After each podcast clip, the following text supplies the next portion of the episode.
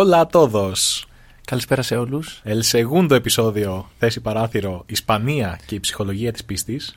Μετά από τις ενθουσιώδεις ε, αντιδράσεις σας για το πρώτο επεισόδιο, αποφασίσαμε να συνεχίσουμε και να κάνουμε το δεύτερο επεισόδιο.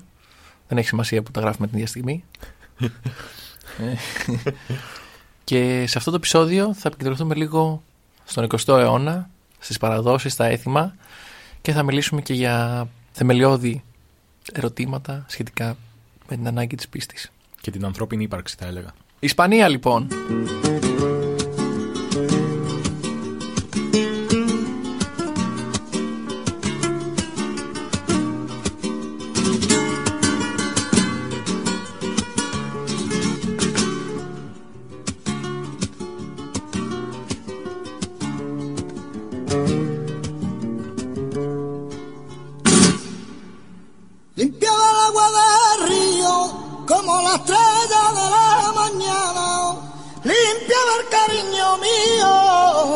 El manantial de tu fuente clara. Como el agua, ay, como el agua, como el agua, como el agua clara. Στο προηγούμενο λοιπόν επεισόδιο, στο πρώτο μέρος ε, αυτού του έπους που λέγεται Ισπανία και η ψυχολογία της πίστης, είχαμε μια πολύ ε, ωραία εισαγωγή σχετικά με το τι είναι η Ισπανία, τα χαρακτηριστικά που την απαρτίζουν. Μέρος αυτών των χαρακτηριστικών είναι και η καθολική πίστη και ορμόμενοι από αυτό μιλήσαμε λιγάκι για το τι σημαίνει πίστη και θρησκεία. Ε, μιλήσαμε για τον Κάρολο τον Δεύτερο, έναν, ε, μια φιγούρα της ιστορίας ιδιαίτερα σημαντική, όχι μόνο για το τι σημαίνει για τη διαδοχή της Ισπανίας αργότερα, αλλά και ε, πολύ ενδιαφέρουσα προσωπικότητα.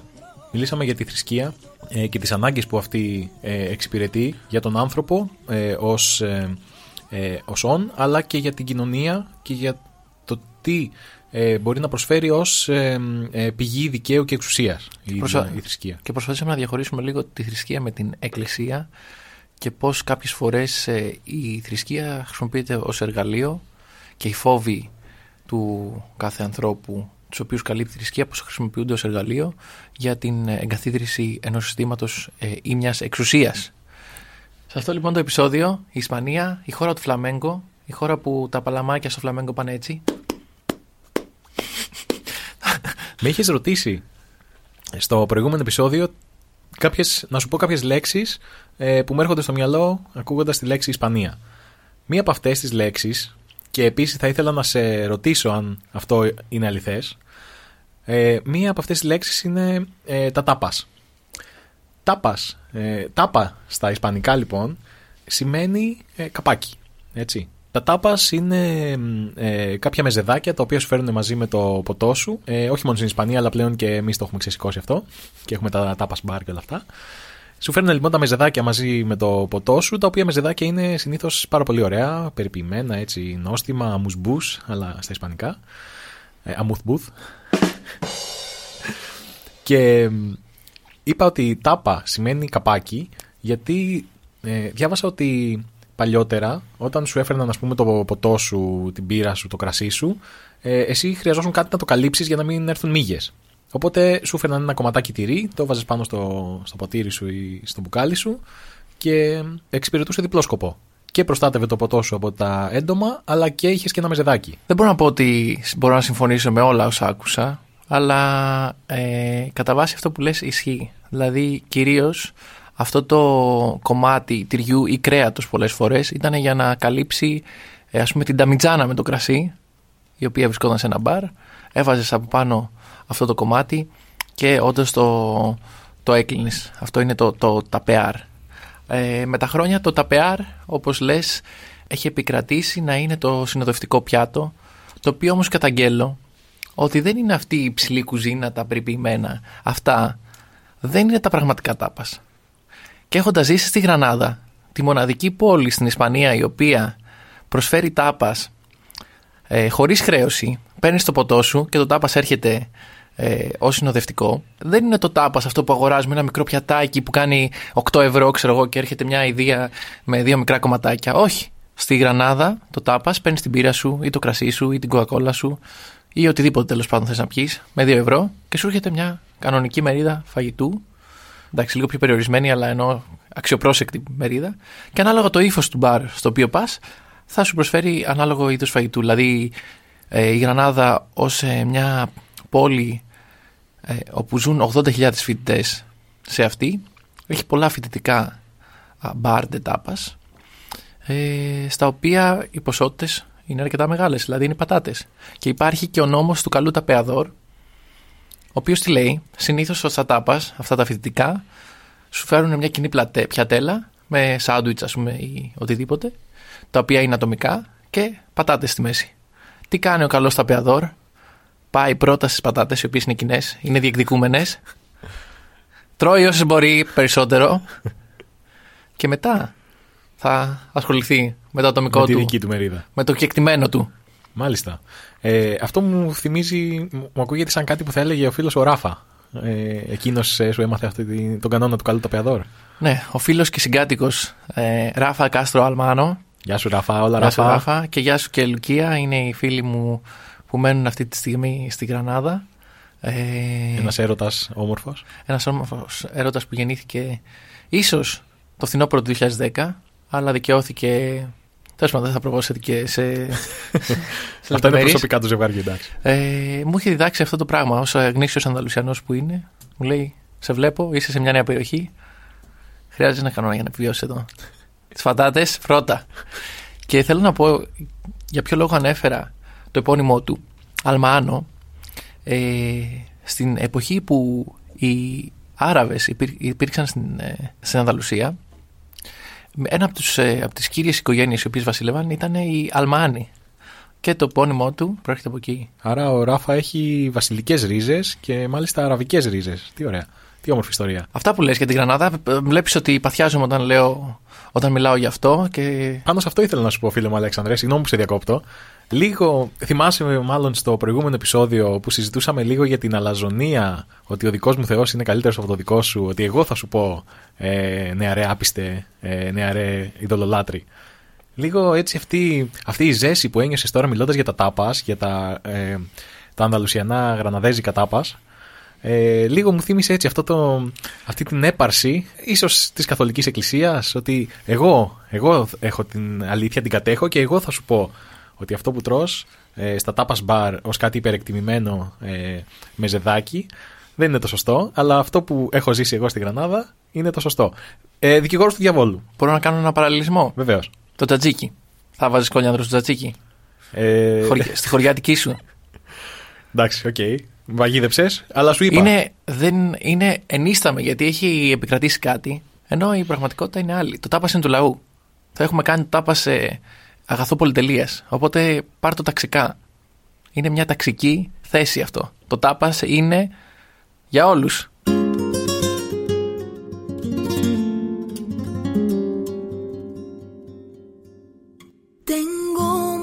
Marcado en el pecho todos los días que el tiempo no me dejó estar aquí. Tengo una fe que es madura que va conmigo y me cura desde que te conocí. Για την Γρανάδα θέλω να πω μερικά πράγματα ακόμα έτσι αρχικά και θα επιστρέψουμε αρκετά σε αυτό το κομμάτι. Η Γρανάδα πάντα με φέρνει σε δύσκολη θέση γιατί τα, τα πιο γνω- ε, γνωστά γνωμικά που υπάρχουν για αυτή είναι όλα politically incorrect. Ε, Θες για, να μας δώσεις κάποια παραδείγματα; για να περιγράψει ας πούμε ένας συγγραφέας την ομορφιά της Γρανάδας υπάρχει αυτό το πολύ γνωστό γνωμικό που λέει Dale luminosa mujer que no hay nada peor como la pena de ser ciego en Granada. Ε, θα σας δώσουμε μερικά λεπτά για να σφουγγαρίσετε και να αλλάξετε ρούχα. Σημαίνει ότι δεν υπάρχει χειρότερο από το να είσαι τυφλός στη Γρανάδα. Λίγο incorrect και αυτό είναι ένα μότο που έχει επικρατήσει ας πούμε, στην πόλη της Γρανάδας γιατί όντως είναι, είναι πανέμορφη. Τι να κάνουμε; Είναι νομίζω η πιο όμορφη πόλη που υπάρχει στην Γρανάδα, στην Ανδαλουσία, στην Ισπανία και στον κόσμο ολόκληρο. Γιατί όχι; Έχεις δηλώσει ήδη από το προηγούμενο επεισόδιο πως θεωρείς ότι η Γρανάδα είναι η πιο όμορφη πόλη στον κόσμο. Και στο σύμπαν ολόκληρο. και στο σύμπαν, ωραία. Ε, μ, δεν θα σου φέρω αντίρρηση. Ε, όταν ε, σε επισκέφτηκα στη Γρανάδα, έχω να πω ότι αυτό το πάντρεμα, έτσι, το αραβικό με το, με το ισπανικό μαζί, δημιουργεί ένα πολύ ωραίο μείγμα. ε, πολύ ευχάριστο στο μάτι και αυτά, όλα αυτά τα ψηφιδωτά, όλα τα πλακάκια αυτά τα, έτσι, τα πολύχρωμα, τα κάστρα. Ε, είναι ένα πολύ εξωτικό μείγμα και είναι και μια γροθιά ας πούμε σε όλους όσους ε, λένε να το κρατάμε αγνό και αληθινό ας πούμε. Και... Όταν περπατάς στους δρόμους της Γρανάδας περπατάς στην ιστορία της Ισπανίας. Κάθε βήμα που προχωράς βλέπεις διαφορετικές περιόδους, διαφορετικές αναλλαγές και αυτό είναι το μείγμα, η πολυπολιτισμικότητα όταν παντρεύεται, τι δυνατά αποτελέσματα έχει. Οπότε ε, στη Γρανάδα μπορείς να δεις διαφορετικές γειτονιές που έχουν διαφορετικό στυλ η μία από την άλλη τελείως. Δηλαδή έχουμε το Αλμπαϊθίν, η οποία είναι η γειτονιά στην οποία είναι η Τσιγκάνη, φλαμέγκο, δεν έχουμε μιλήσει για φλαμέγκο, που βλέπεις εκεί στους δρόμους, α, στις ε, θέες που έχει εκεί με θέα την Αλάμπρα. Η Αλάμπρα είναι το μεγαλύτερο κάστρο της Γρανάδας. Να τραγουδάνε, να χορεύουν. Ε.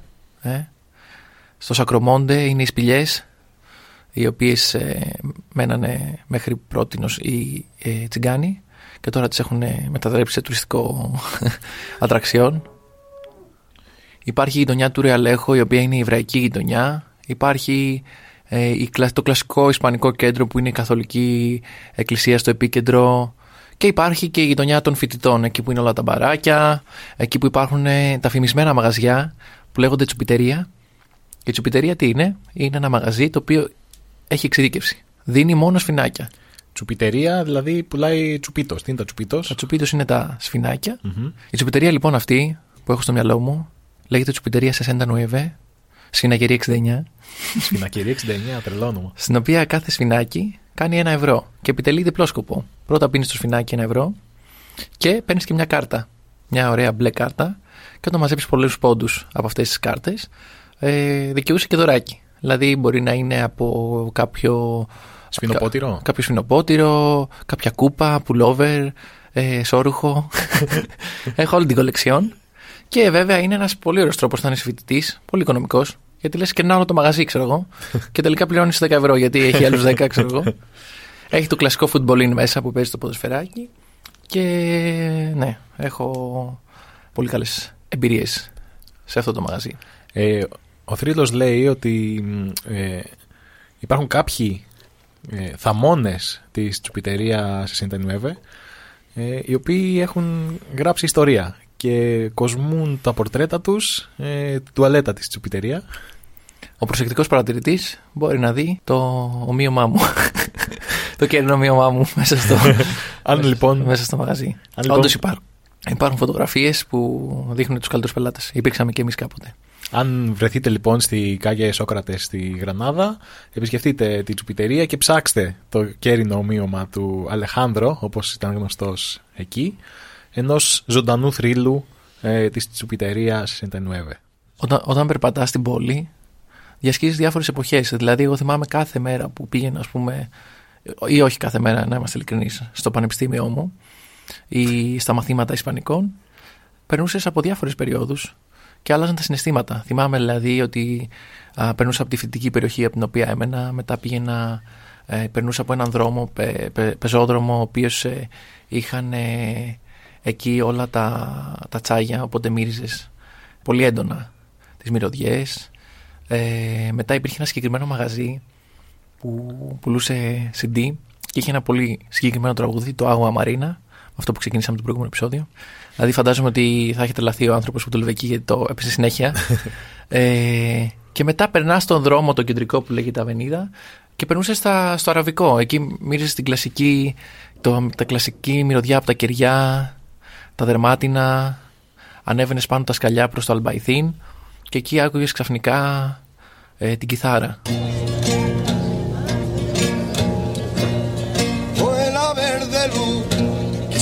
De tus ojos de salud que alumbras la distancia entre tú y yo, llenando de susurro el temblor de esta voz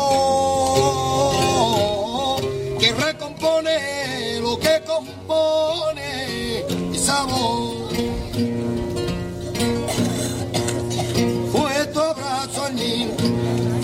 con caricia el candil que alumbras la distancia entre tú y yo, este amor que lo provoca, si lo provoca, este amor. Amade, amade.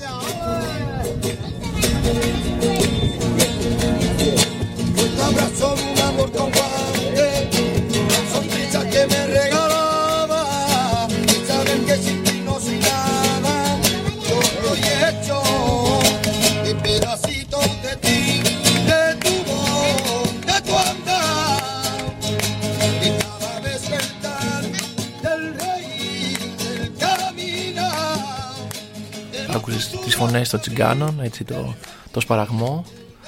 Ε, ώσπου άνοιγε το πεδίο είχες- όταν είχε φτάσει στην κορυφή του, του λόφου του Αλμπαϊθίν και έβλεπες απέναντι όλη την Αλάμπρα. Ξεκίνησες λοιπόν να μας λες ότι πας στο πανεπιστήμιο και ξαφνικά βρέθηκες σε μια όμορφη θέα.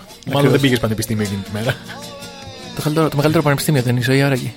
Είναι όμορφο έτσι όπως περιγράφεις τη μίξη των ε, πολιτισμών, των εμπειριών, όλα αυτά που φτιάχνουν ένα ψηφιδωτό. Ε, το στενάχωρο είναι ότι για να δημιουργηθεί αυτό το ψηφιδωτό, ε, το είχαμε πει και στο προηγούμενο επεισόδιο άλλωστε, ε, πρέπει να γίνουν κάποιες ανακατατάξεις. Ε, δηλαδή πρέπει να έρθει κόσμος, να φύγει κόσμος, όσο να είναι γίνονται και κάποιες συγκρούσεις μέσα σε αυτή τη διαδικασία. Και ποιος είναι ηθικός αυτούργος πολλές φορές σε όλο αυτό, η θρησκεία και η εκκλησία, ας πούμε καλύτερα. Για φαντάσου έναν κόσμο χωρίς θρησκείες, πώς θα ήταν αυτός; Ένας κόσμος χωρίς θρησκείες. Ε, θα ήταν όλα τελείως διαφορετικά. Είπαμε λιγάκι στο προηγούμενο επεισόδιο για, την, ε, για το δίπολο ε, θρησκείας ή εκκλησίας και, και επιστήμης. Πολλές φορές ήταν τροχοπέδι η εκκλησία στις επιστημονικές ανακαλύψεις και στην πρόοδο. Ε, οπότε αν με ρωτάς, ένα από αυτά που θα ήταν πολύ διαφορετικά σήμερα ε, θα ήταν σίγουρα το πόσο εξελιγμένοι βρισκόμαστε ε, το πόσο εξελιγμένοι είμαστε στην επιστήμη και στην τεχνολογία. Ακόμα και σήμερα το βλέπουμε αυτό δυστυχώς. Ε, τώρα εν μέσω κορονοϊού ας πούμε, ε, ειδικά στην Ελλάδα, η Εκκλησία είναι από τους πολύ δυνατούς παίκτες σε όλο αυτό το debate που γίνεται σχετικά με τα εμβόλια, με τη δημόσια υγεία και όλα αυτά. Ε, Γενικά νομίζω ότι έχει συνδυαστεί τόσο πολύ η επίσημη θρησκεία με το κράτος σε, σε αρκετά μέρη, στην Ελλάδα σίγουρα. στην Ελλάδα σίγουρα και στην Ισπανία ε, και σε άλλες ε, πόλεις, ε, ε, χώρες ε, του Ισλάμ, για να μην το επικεντρώνουμε πάντα στο χριστιανισμό, ε, και στην Ινδία ε, που, είναι, που έχει ριζωθεί μέσα σε αυτό και αν το πάρουμε φιλοσοφικά αυτό το ερώτημα, η θρησκεία πολλές φορές αντί να ενώνει είναι λόγος διαίρεσης. Και αυτή η διαίρεση έχει εκδηλωθεί πολλές φορές στο παρελθόν μέσω των πολέμων και μέσω του παιχνιδιού της εξουσίας. Ε, ναι, ουσιαστικά η θρησκεία ενώνει όσους βρίσκονται κάτω από την ίδια θρησκεία, από την ομπρέλα της ίδιας θρησκείας, αλλά ε, διχάζει, δημιουργεί ένα πράγμα εμείς και οι άλλοι, ε, το οποίο είναι ένα τεράστιο πρόβλημα και το οποίο, OK, okay, ας είμαστε ειλικρινείς, δημιουργείται με οποιαδήποτε αφορμή.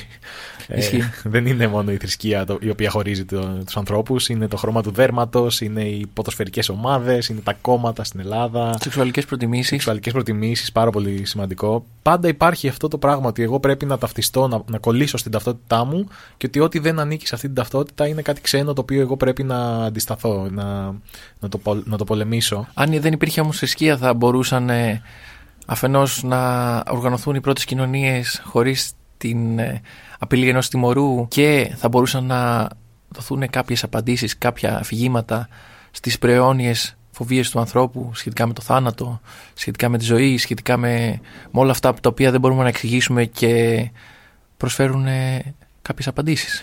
Θα ήθελα να, να το θίξουμε αυτό λιγάκι που έθεσες. Είναι διπλό αυτό το ζήτημα. Το πρώτο, ναι, οκ, βοήθησε πάρα πολύ το να υπάρχει μια θρησκεία στην, στο να υπάρχουν κανόνες και στο να λειτουργεί κάπως εύρυθμα η κοινωνία αφενός. Αφετέρου πλέον ε, ίσως να μην υπάρχει αυτή η ανάγκη. Ε, πλέον υπάρχουν άλλες πηγές δικαίου, άλλες, ε, έχουμε συμφωνήσει ας πούμε ότι βρισκόμαστε σε μια χώρα η οποία έχει ένα σύνταγμα και ε, έχουμε και ένα νομικό σύστημα. Πλέον η θρησκεία δεν χρησιμεύει τόσο πολύ στο να μας καθοδηγήσει σε αυτό το τομέα. Παίζει εδώ λίγο το ζήτημα της, ε, της θεωρίας εξέλιξης. Ο Δαρβίνος είχε πει για την ε, ε, εξέλιξη ότι ό,τι προσαρμόζεται ας πούμε στο περιβάλλον του αυτό συνεχίζει και διονύζει τα γονίδια του και αυτή είναι η φυσική επιλογή. Ε, αντίστοιχα υπάρχει μια θεωρία ότι η εξέλιξη, η θεωρία της εξέλιξης ε, έχει να κάνει και με την κουλτούρα και ότι πράγματα τα οποία είναι, δημιουργούν μια εύρυθμη ε, κοινωνία και μας βοηθάνε να επιβιώσουμε ε, κοινωνικά ε, θα μείνουν στην κουλτούρα μας. Ε, αυτό ήταν σίγουρα αλήθεια γιατί η θρησκεία είναι αυτό που λέμε ότι βοήθησε να χτίσουμε μια κοινωνία εύρυθμη. Όμως πλέον δεν είναι, δεν χρησιμεύει σε αυτό, ίσως ε, στις δυτικές χώρες. Δεν ξέρω τώρα. Μιλάω για, τις, για τα δικά μας. Και, ναι, και ίσως ε, μιλάμε και για τα δικά μας βιώματα προσωπικά. Ναι, γιατί ναι, ναι, βεβαίως. φαντάζομαι ότι πολλοί άνθρωποι δεν θα μπορούν να διανοηθούν τη ζωή τους χωρίς τη θρησκεία και χωρίς την δύναμη ή την ελπίδα που αντλούν. Και λέγοντας αυτό, ήθελα να ζητήσουμε λίγο ότι ο κύριος φόβος της θρησκείας ε, που οδηγεί στην ανάγκη της πίστης είναι ο θάνατος. Ο θάνατος, ο φόβος του θανάτου, ο φόβος ότι όλα τελειώνουν, ότι θα πρέπει να γεννήσουμε μια ελπίδα ότι κάτι υπάρχει. Για μένα είναι σαφές ότι δεν πρέπει να ζω τη ζωή μου με βάση αυτό, γιατί για μένα αν υπάρχει παράδεισος τότε είναι στα μάτια σου. Αν υπάρχει παράδεισος τότε είναι στα μάτια σου Στου κορμιού τα παλάτια σου σαν βασίλισσα μπήκα Αν υπάρχει παράδεισος τότε είναι στα μάτια σου. Αν υπάρχει παράδεισος επιτέλους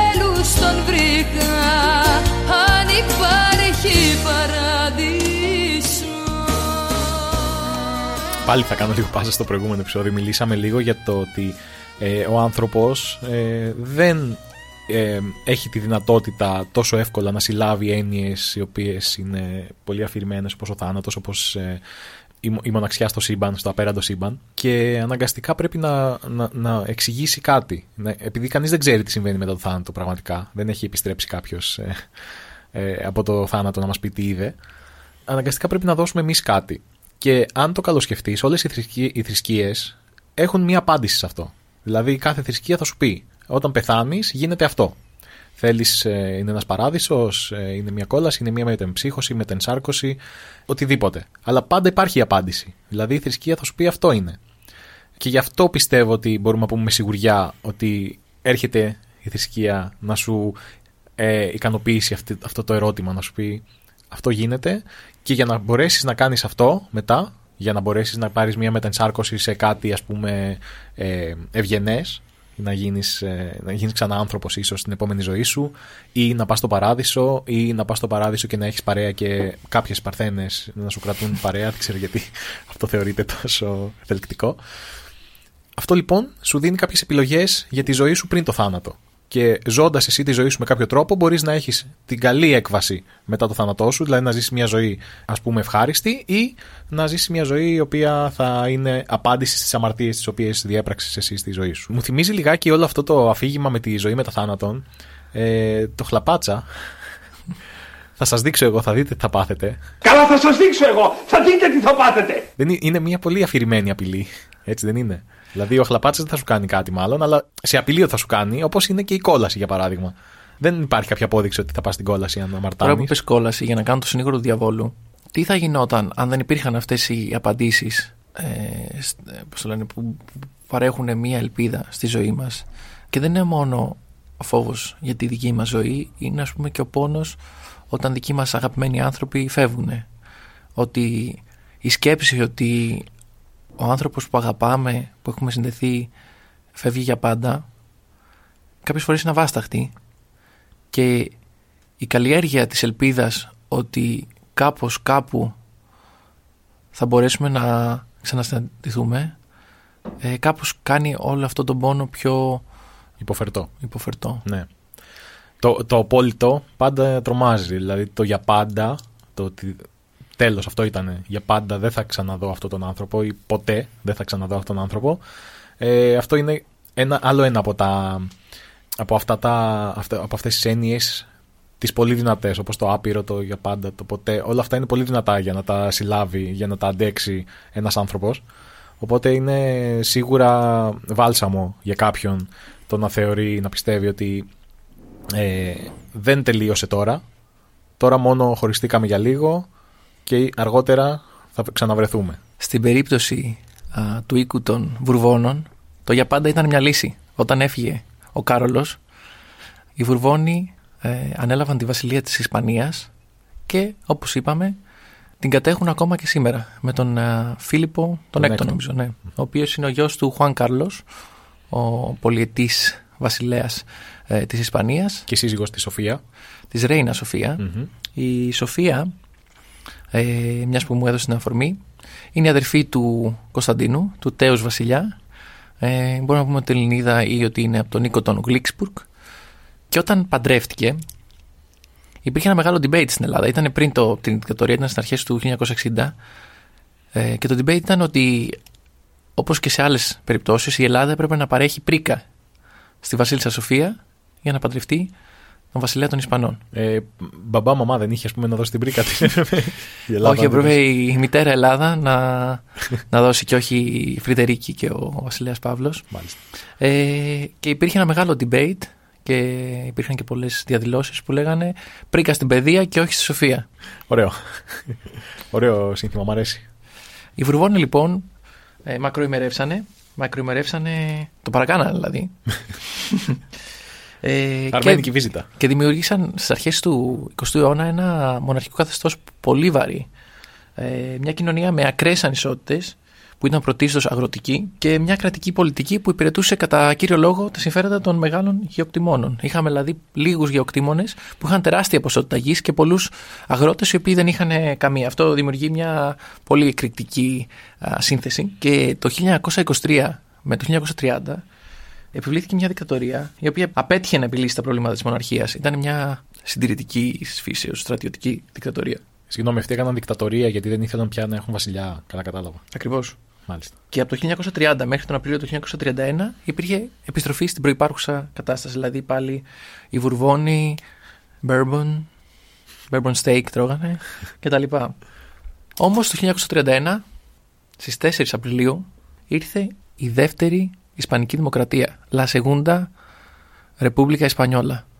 Είναι σημαντικό να περιγράψουμε την κατάσταση λίγο ξανά. Έχουμε μια κατακαιρματισμένη αριστερά, έχουμε τους σοσιαλιστές, έχουμε κομμουνιστές, το Κομμουνιστικό Κόμμα και έχουμε και τους αναρχικούς. Το κίνημα των αναρχικών στην Ισπανία την περίοδο του 1930 ήταν πολύ δυνατό. Ήταν από τα πιο δυνατά κινήματα που έχουν υπάρξει στην ιστορία των αναρχικών. Και όλοι αυτοί είχαν διαφορετικές μεθόδους και διαφορετικές προτεραιότητες στο τι πρέπει να γίνει. Το κύριο μέλημα, όπως είπαμε, ήταν η αναδιονομή ε, της γης. Η κυβέρνηση, ε, η δεύτερη ε, δημοκρατία ξεκίνησε πολύ φιλόδοξα, αλλά όλα αυτά που έταζε ήταν λίγο δύσκολο να πραγματοποιηθούν δια της δημοκρατικής οδού, να το πω έτσι κομψά. Δηλαδή, πώς θα πας σε ένα γεωκτήμονα που έχει την εξουσία και τη γη για αιώνες και να του πεις ε, φιλαράκι, προτείνω να κάνουμε ένα deal. Δώσε τη γη στους αγρότες και, Και εσύ μείνε, και εσύ πάρε ένα κομμάτι. μείνε ταπί ή μείνε Μείνε τάπας. ταπί. Αυτά συνήθως επιβάλλονται δια της βίας, οπότε εξού και αυτό που λέω ότι η αριστερά είχε διαφορετικές ιδέες για το πώς μπορεί να επιτευχθεί αυτό.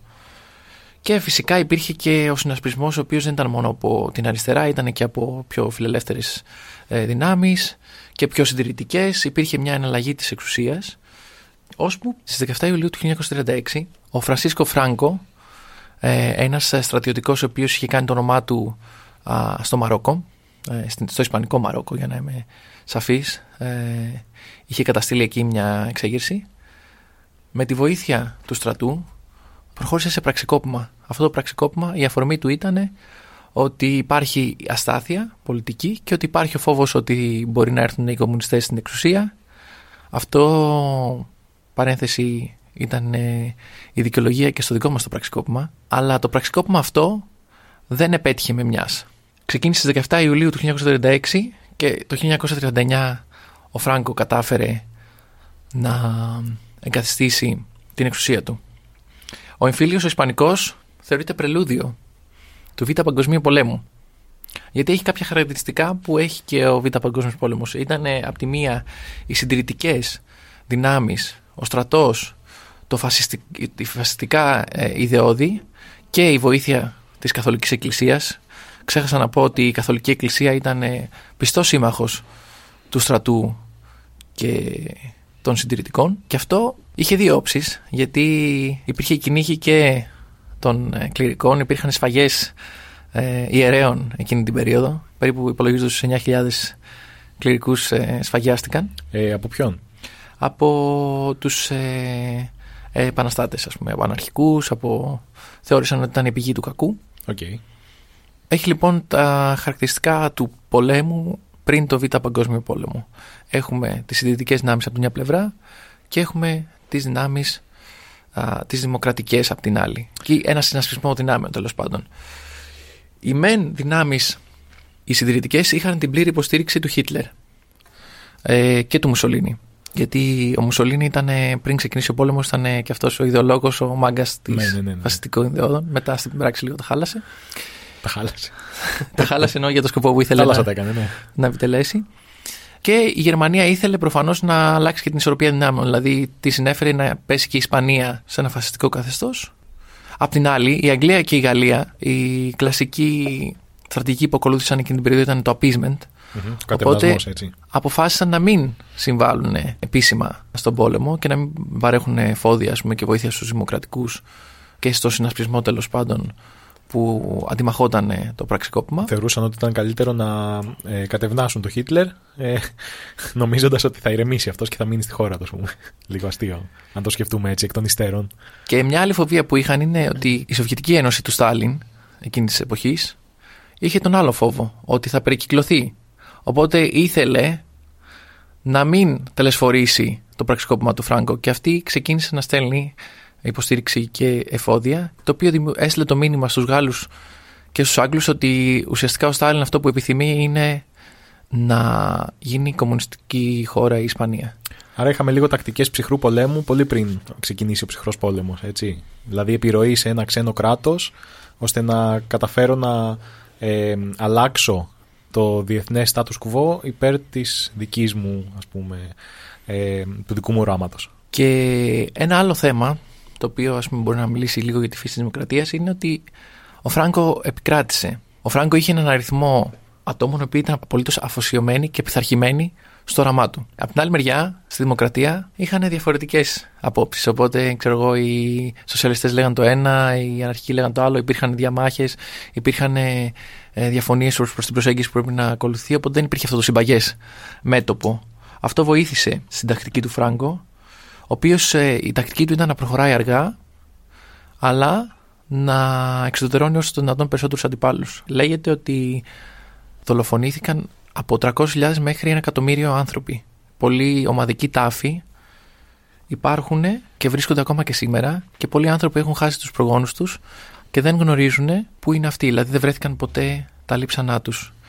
Ένα χαρακτηριστικό παράδειγμα και ένας από τους πιο γνωστούς καλλιτέχνες της εποχής ήταν ο Φρεντερίκο Γκαρθία Λόρκα, ο οποίος τις πρώτες μέρες από το ξέσπασμα του εμφυλίου δολοφονήθηκε και μέχρι και σήμερα δεν έχουν ε, βρεθεί τα οστά του.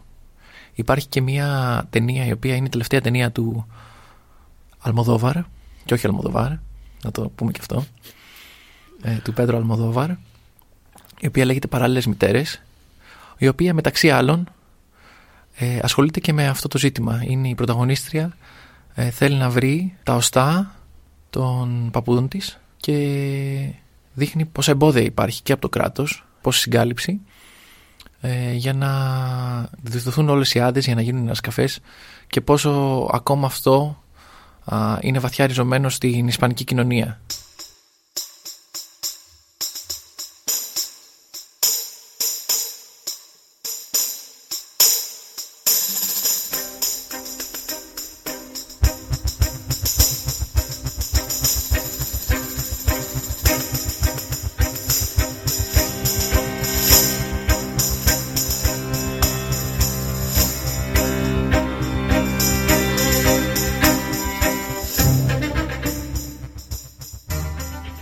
Μιλώντα για οστά λοιπόν και ε, απομεινάρια και τάφους και όλα αυτά, ε, μου έρχεται λίγο στο μυαλό ε, όλο αυτό το, όλη αυτή η τρέλα που υπάρχει. Δεν ξέρω αν υπάρχει σε άλλες θρησκείες, όμως ε, στην- στον Ορθόδοξο Χριστιανισμό ε, να δοξάζουμε τόσο πολύ τα λείψανα των Αγίων, ε, το ιερό Πασουμάκι, ε, την ιερά Συνδόνη, ξέρω εγώ, όλα αυτά. Δεν ξέρω και πώς τα λένε. Συγχωρήστε με αν τα λέω λάθος. Ε, το οποίο έρχεται λίγο σε κόντρα στα διδάγματα του Ιησού, ας πούμε. Εκείνος ε, έλεγε να μην δοξάζεται ψεύτικα είδωλα, να μην εστιάζεται τόσο πολύ στο υλικό ε, Θυμόμαστε εκεί που, υπόθεσης. που τα πήρε και άρχισε να πετάει πάγκους εμπόρων στον αέρα. Ναι, μες στον ναό του Σολομώντα που είχε, ναι, έκανε μια, ένα μικρό ξέσπασμα εκεί πέρα, αλλά Will Ferrell ο Ιησούς Χριστός και άρχισε και σήκωνε τραπέζια τα γυρνά για ανάποδα. Και βλέπεις ότι σήμερα ε, ακόμα ας πούμε υπάρχει, υπάρχουν άνθρωποι που πηγαίνουν έτσι σε, σε μαγαζιά με εκκλησιαστικά είδη και αγοράζουν ε, ε, πολύ ακριβά υφάσματα και ε, όμορφα ας πούμε αξεσουάρ και όλα αυτά και πηγαίνουν και στολίζουν τα αγαπημένα τους λείψανα Αγίων. Ε, βλέπεις ε, αστεία σκηνικά να περιφέρουν ε, ε, νεκρούς ε, μητροπολίτες ε, στους ώμους τους λες και είναι ξέρω εγώ ε, αξιοθέατο. Παρένθεση πριν από 1,5 χρόνο περίπου μεταφέρθηκα και εγώ μετά από βαρύ διάστημα στο μπάσκετ με αυτόν τον τρόπο. ναι, ναι, τον σηκώσαμε εκεί στις πλάτες μας ε, όταν γύρισε τον αστράγαλό του στο μπάσκετ ε, σαν έναν μητροπολίτη ε, σε βάσμιο βέβαια δεν φορούσε ιερές συνδόνες και δεν ξέρω πώς τα λέγονται αυτά. Ιερά μπασκετικά άμφια. Φορούσε τα ιερά μπασκετικά παπούτσια που είχε πάρει στο στρατό. Τα λευκά αυτά Τα για λεγόμενα γετέξ. Ε, βλέπεις ας πούμε, για να επανέλθω, βλέπεις ε, ε, να δοξάζουν εικόνες που δακρύζουν, ε, αγάλματα τα οποία δακρύζουν της Παναγίας κτλ. Είχε γίνει και ένα πολύ αστείο σκηνικό. Κάποια στιγμή έλεγαν ότι δάκρυζε ένα άγαλμα ε, της Παναγίας νομίζω και πήγε πάρα πολλοί κόσμος εκεί να προσκυνήσει και να, να πάρει αυτά τα δάκρυα και να τα πίνει και τελικά αποδείχτηκε ότι το υγρό αυτό ήταν από μια ε, από κάτι σωληνώσεις ε, ε, οι οποίες είχαν χαλάσει οι οποίες ήταν συνδεδεμένες με την τουαλέτα τέλος πάντων ε, και οι άνθρωποι αυτοί πήραν αυτά τα ιερά δάκρυα και τα, τα ήπιαν χωρίς να γνωρίζουν αυτό το, αυτή τη λεπτομέρεια και ρε παιδί μου ε, με βάζει λίγο σε σκέψη σχετικά με την ε, με τη σημασία της τελετουργίας και των εικόνων και των, των αντικειμένων στη θρησκεία. Ένα κοινό που έχουν περισσότερες θρησκείες είναι ότι υπάρχουν κάποια τελετουργικά τα οποία ακολουθούνται ε, τα οποία ίσως βασίζονται σε κάποια διδαχή, σε κάποια παλιά ας πούμε λογική ε, αλλά πλέον ε, ίσως θα έπρεπε να τα ξανααξιολογήσουμε. Πολλές θρησκείες ε, βασίζονται πάνω σε προηγούμενες ε, λατρείες ας πούμε. Οπότε πολλά πράγματα βλέπουμε ότι προέρχονται από παγανιστικές λατρείες ή από ειδωλολατρικές τακτικές. Ας πούμε η γιορτή των Χριστουγέννων, η ημερομηνία επιλέχθηκε γιατί τότε ήταν η γιορτή του ηλίου και βλέπουμε πολλά πράγματα τα οποία υπάρχουν κοινά ή πολλά πράγματα τα οποία τα ε, πρακτικές οι οποίες έχει αγκαλιάσει η θρησκεία για να μπορέσει να πάρει ε, τον κόσμο α, μαζί της. Είναι αυτό που κάνει πιο εύκολη τη μετάβαση. Δηλαδή αν εγώ είμαι ειδωλολάτρης και θέλει ας πούμε η εξουσία στο μέρος στο οποίο βρίσκομαι να αλλάξει το, το καθεστώς και να με κάνει χριστιανό για παράδειγμα δεν μπορεί να μου το κάνει έτσι ε, να μου πάρει απότομα και το- με ναι, το ναι. μαχαίρι να μου πάρει όλες μου τις ε, παραδόσεις πρέπει να γίνει μια πιο ομαλή μετάβαση οπότε υιοθετούνται από τη νέα θρησκεία Ας πούμε σκέψου το, το μάτι Μμμ. το οποίο συνδέεται με τη θρησκεία μας κατά κάποιο τρόπο Δηλαδή, το ξεμάτιασμα ναι ναι τρελαίνομαι αυτό με είναι τρελαίνομαι. Αρκετά απαγανιστικό νομίζω σαν τακτική Ε, δεν ξέρω, εγώ το θεωρώ ό,τι χειρότερο. Να πονάει το άλλο το κεφάλι του και να του λες: Α, κάτσε να σε ξεματιάσω. Κάτσε ρε, εσύ, συγγνώμη. Μήπως να φέρουμε και την ιερά εξέταση να σε κυνηγήσει, μάγε, μάγισσα. Τι είναι αυτά που κάνεις; Ya no estás más a mi lado, corazón.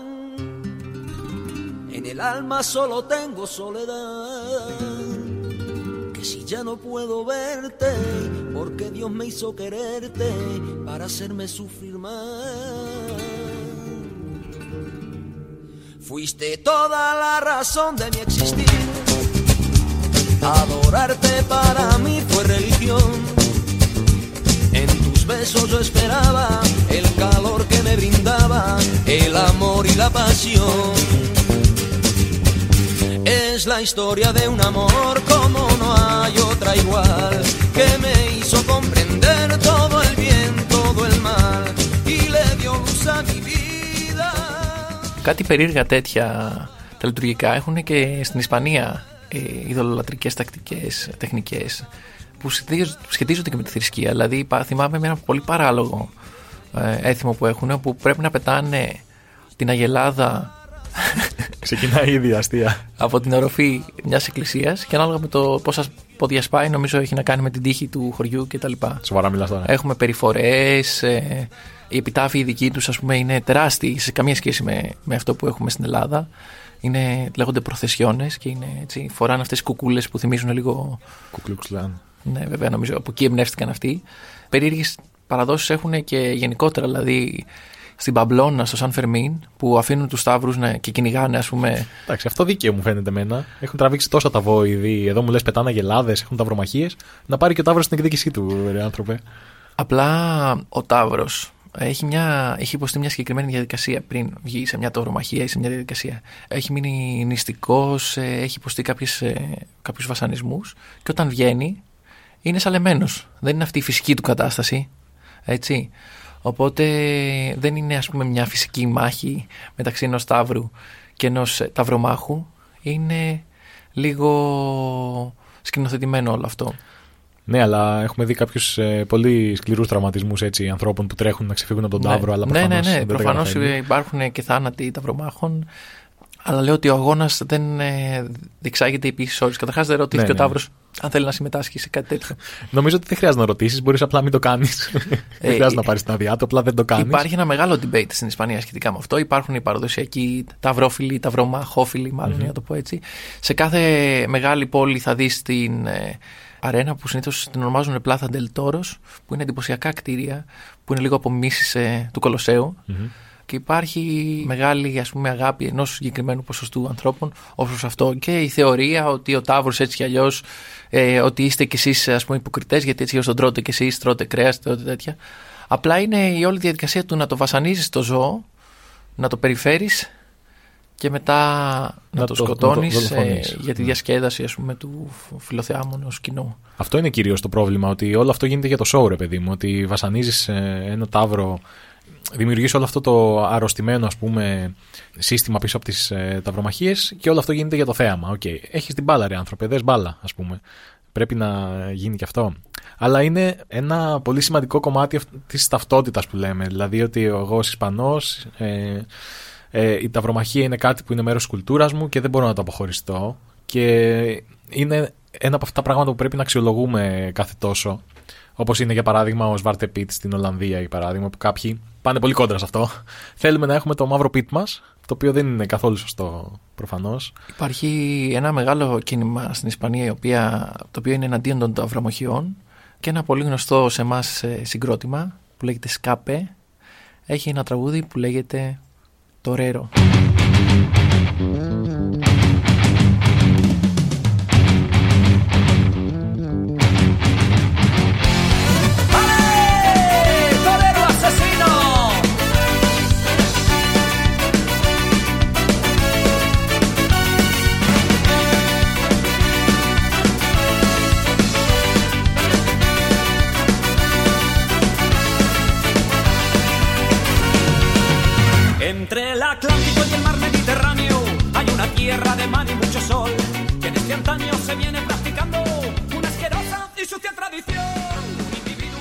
Υπάρχουν όμως κάποιες περιοχές σε αυτό που ονομάζουμε Ισπανία οι οποίες απαγορεύουν σιγά σιγά τη διεξαγωγή των ταυρομαχιών και η πιο σημαντική αυτών ή ας πούμε καλύτερα η πιο γνωστή αυτών είναι η Καταλωνία. Κάτι έθιξα εδώ πέρα. Καταλωνία, Ισπανία. Τι γίνεται, τι, Ε, τι, τι έχεις ακούσει εσύ σχετικά με αυτό; Νομίζω Καταλωνία που το πας. Ε, ε, ναι, αυτό που ξέρουμε ε, πάρα πολύ από το ποδόσφαιρο θα έλεγα για την ε, Ισπανία. Εγώ δηλαδή από εκεί ξεκίνησε η επαφή μου με αυ- με αυτό το σημαντικό στοιχείο της Ισπανίας. Είναι ότι η Ισπανία δεν είναι ένα πράγμα. Η Ισπανία δεν είναι αυτό το ενιαίο, ας πούμε, το ίδιο το, που έχουν άλλες χώρες. Ε, η Ισπανία υπάρχει, η κλασική Ισπανία, ας πούμε, ε, που περιέχει και τη Μαδρίτη και, και τα λοιπά. Και μετά έχουμε την Καταλωνία, έχουμε τη χώρα των Βάσκων και δεν ξέρω και τι άλλο μπορεί να έχουμε μέσα εκεί. Γαλλικία. Γαλλικία. Οι οποίοι ε, Καταλανοί και οι Βάσκοι προφανώς δεν θεωρούν ότι ε, ανήκουν ας πούμε στην Ισπανία. Θεωρούν ότι θα έπρεπε να είναι αυτόνομοι. Όχι όλοι φυσικά, αλλά καταλαβαίνεις τι εννοώ. Και υπάρχει πάντα αυτή η συζήτηση και αυτή, η- η- όχι, όχι μόνο συζήτηση, αλλά και αυ- αυτό το struggle, αυτή η μάχη στο να μπορέσει η χώρα των Βάσκων, η Καταλωνία, να, να έχουν ε, τη δική τους ταυτότητα, η οποία είναι ξέχωρη από την Ισπανική. Και να την έχουν αυτή την ταυτότητα αναγνωρισμένη κάπως.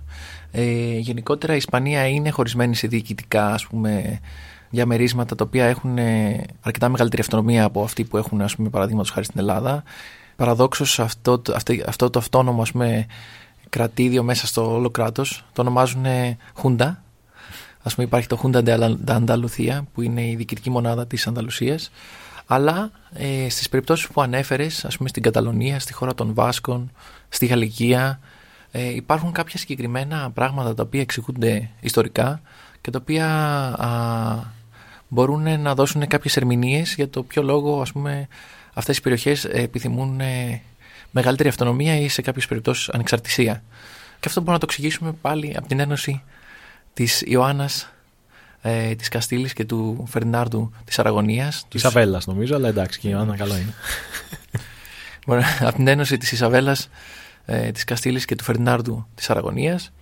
Ε, αυτά τα δύο βασίλεια τα οποία όπως είπαμε η Αραγωνία περιελάμβανε την Καταλωνία και η Καστήλη τη Μαδρίτη. Το βασίλειο της Καστήλης έπαιρνε δυνάμεις από το χρυσό που αντλούσε από τη Λατινική Αμερική. Η Καταλωνία σταδιακά περιήλθε σε παρακμή και σταδιακά ε, με τη μοναρχία των Βουρβώνων περιήλθε σε δεύτερη ας πούμε, διαλογή αλλά πάντα κρατούσε τα στοιχεία της γλώσσας, τα έθιμα. Είναι διαφορετική η καταλωνική γλώσσα, όπως και η βάσκη γλώσσα είναι διαφορετική. Και ένα από τα αιτήματα, ας πούμε, την πολύ θερμή περίοδο της δεκαετίας του 1930 ήταν περισσότερη αυτονομία και στην Καταλωνία και στη χώρα των, των Βάσκων. Γι' αυτό και οι Καταλανοί και οι Βάσκοι, οι οποίοι ήταν λίγο πιο συντηρητικοί γενικότερα, τάχθηκαν με τη μεριά των ε, δημοκρατικών και τάχθηκαν και τιμωρήθηκαν μετά, μετά την ήττα. Πολύ μεγάλο μέρος της αυτονομίας καταστρατηγήθηκε και ποτέ δεν απαντήθηκε αν η Καταλωνία είναι μέρος της Ισπανίας ή είναι ένα άλλο κρατήδιο με τελείως άλλες καταβολές. Και μέσα σε αυτό παίζει ρόλο και το οικονομικό επίπεδο πλέον της Καταλωνίας γιατί εκβιομηχανοποιήθηκε σε πολύ μεγαλύτερο βαθμό σε σχέση με την υπόλοιπη Ισπανία όπως και η χώρα των Βάσκων και αυτό α, τους οδήγησε στο να έχουν έναν ανώτερο ε, μέσο όρο μισθού σε σχέση με τους άλλους Ισπανούς και ε, το δικαίωμα να ζητήσουν ανεξαρτησία. Η φίλη μου η Άννα από την Καταλωνία, που δουλεύαμε μαζί κάποτε, ας είναι καλά εκεί που είναι, πάντα ε, προσβαλόταν αν κάποιος της έλεγε την Ισπανίδα, ε, γιατί θεωρούσε ότι. και δικαίως, ε, θα έλεγα εγώ. Ο καθένας έχει το δικαίωμα της, ε, ε, το να ορίσει τη δική του ταυτότητα. Πόσο μάλλον μια περιοχή όπως η Καταλωνία που έχει και τόση ιστορία. Εκείνη λοιπόν, ναι, έσκυζε τα μάτια της όποτε έλεγε κάποιος στην Ισπανίδα και το έπαιρνε πάρα πολύ προσωπικά. Και είναι, ένα, ε, είναι κάτι το οποίο έχω, το έχω παρατηρήσει γενικότερα. Όποτε έχω βρεθεί ε, σε κοινή παρέα με κάποιον Καταλανό, πάντα υπάρχει αυτή η περηφάνεια η κατα, καταλωνική, ας πούμε, και ότι εμείς δεν θέλουμε να θεωρούμαστε το ίδιο με τους Ισπανούς. Και τόση ώρα που μιλάμε για την Καταλωνία μου έχουν τρέξει τα σάλια, γιατί σκέφτομαι την κρέμα Καταλάνα, που είναι. Κρέμ καραμελέ, δεν είναι αυτό. Ε, αδαή μου φίλε σχετικά με τα. ή κρέμ μπρουλέ. Ξέρεις τόσο πολλά σχετικά με την ιστορία, αλλά τόσο λίγα σε σχέση με την γαστρονομία. Αλλά δεν πειράζει. Εμείς είμαστε εδώ για να ταΐσουμε και το μυαλό σου και το σώμα σου. Η κρέμα Καταλάνα, λοιπόν, ναι, έχεις δίκιο ότι έχει κάποιες ομοιότητες με την κρέμ μπρουλέ, τη γαλλική της ξαδέρφη. Μπρουλέ ε, είναι καμένη δηλαδή από πάνω. Ακριβώς. Γιατί ας πούμε την κρέμ καραμελέ την. Ε, έχω στο μυαλό μου σαν ε, μια κοιλιά ενός πλαδαρού άντρα που παίζει αριστερά και δεξιά. που κάνει jiggling. ναι, ναι, όχι. Jiggling belly. Ωραίο και χριστουγεννιάτικο. Βρισκόμαστε στο μήνα Δεκέμβρη τώρα που ηχογραφούμε. Η κρέμα Καταλάνα δεν έχει όλο αυτό το, το δίθεν, ας πούμε, που έχει κρέμ μπρουλέ που την κάνει έτσι με μπεν μαρί. Κάνει και κάτι περίεργα γαλλικά τερτύπια. Δεν μπεν μαρί για να γίνει. Γίνεται με πιο απλό τρόπο και επίσης έχει και κάποιες άλλες ιδιοτροπίες. Μπορεί να βάζεις λίγο ξύσμα λεμονιού, μπορείς να βάζεις λίγο κανελίτσα. Και είναι ε, νομίζω από τα πιο. Δεν είναι δίθεν δηλαδή το ξύσμα λεμονιού. Βάλε όλο το λεμόνι εκεί μέσα, στύψ το. Ναι, άμα, μέσα... θέλει, άμα θέλει να γίνει ξινό, στύψε το. Τι ξύσμα λεμονιού. Ε, Βλέπεις γιατί λέω ότι σε αδαείς τώρα με τη ε, ναι, αλλά και γαστρονομία. Λες... Μου λες να βάλεις τώρα μέσα σε μια κρέμα, να βάλεις όλη τη λεμονόκουπα και ένα χαρούπι μέσα. Το λεμον και ε, πάει τι είναι. Εντάξει, τέλος πάντων. Δεν πειράζει, σε συγχωρούμε γιατί ε, μας προσφέρεις τόση γνώση για, τα, για την ιστορία και τον πολιτισμό. Οπότε δεν πειράζει να μην ξέρεις ε, που σου πάνε τα τέσσερα και τη διαφορά του τηγανιού με την κατσαρόλα. όχι, όχι. Αστειεύομαι. Ο, ο Αλέξανδρος έχει πολύ εκλεπτισμένο ουρανίσκο. Και απλά ήθελα να πω ότι η κρέμα Καταλάνα είναι από τα πιο ε, feel good ε, γλυκά και ευχαριστούμε πάρα πολύ τους Καταλανούς που μας την προσέφεραν. Ε, για να ολοκληρώσουμε το θέμα της ανεξαρτησίας, ε, στην περίπτωση της χώρας των Βάσκων ακολουθήθηκε και ένα πιο εξτρεμιστικό ε, μοτίβο για να διεκδικηθεί αυτή η ανεξαρτησία και ήταν ε, μέσα από την οργάνωση ΕΤΑ η οποία οργάνωσε αρκετά χτυπήματα, μπορούμε να τα πούμε τρομοκρατικά, για να προωθήσει την ατζέντα της ανεξαρτησίας, η οποία βέβαια τρομοκρατικά γιατί, γιατί στόχευε στην τυφλή βία. Υπήρχαν άνθρωποι, πολλοί άνθρωποι, πολίτες, οι οποίοι πώς το λένε, σκοτώθηκαν σε αυτό. Βέβαια αυτό δεν χαρακτηρίζει όλο το κίνημα της χώρας των Βάσκων και όπως είπαμε και η χώρα των Βάσκων έχει μια γλώσσα, τη βάσκη γλώσσα, η οποία είναι τελείως διαφορετική από την Ισπανική, έχει τελείως διαφορετικά χαρακτηριστικά. Η πιο γνωστή πόλη της ε, χώρας των Βάσκων ποια είναι; Η... Athletic Bilbao. Α, μάλιστα. Από εκεί έρχεται και ο γιος του Σαριέγγι, αν δεν κάνω λάθος. Το Σαν Σεμπαστιάν. Ναι, αλλά Αυτό- τώρα, τώρα που λες για το Σαν Σεμπαστιάν, ξέρεις ότι είναι μία από τις πόλεις που έχει τα περισσότερα εστιατόρια Μισελέν. Ε, είναι ένας ε, γαστριμαργικός προορισμός, πάνε και όλοι οι μεγάλοι σεφ ας πούμε και υπάρχει και ένα φεστιβάλ, αν δεν κάνω λάθος, στο οποίο γιορτάζεται η υψηλή γαστρονομία, την οποία τη δίκασες λίγο πριν βέβαια με τα τάπας, ε, αλλά είναι ένα μέρος που μπορείς να πας επειδή μου και επειδή έχει και την ε, ομορφιά της ε, θάλασσας, μπορείς να το συνδυάσεις έτσι με πάρα πολύ ε, όμορφο τρόπο και αν κάποιος ψάχνει έναν ωραίο προορισμό για να πάει με το έτερον του ήμιση, με, το, με τον ή την σύντροφό του, το Σαν Σεμπαστιάν είναι ένας ε, όμορφος, αν και λίγο δίθεν προορισμός. Όπως είπες σε μένα, τα Μισελέν δεν με, δεν με πολύ αρέσουν γιατί συνήθως πληρώνεις πολλά και τρως λίγο.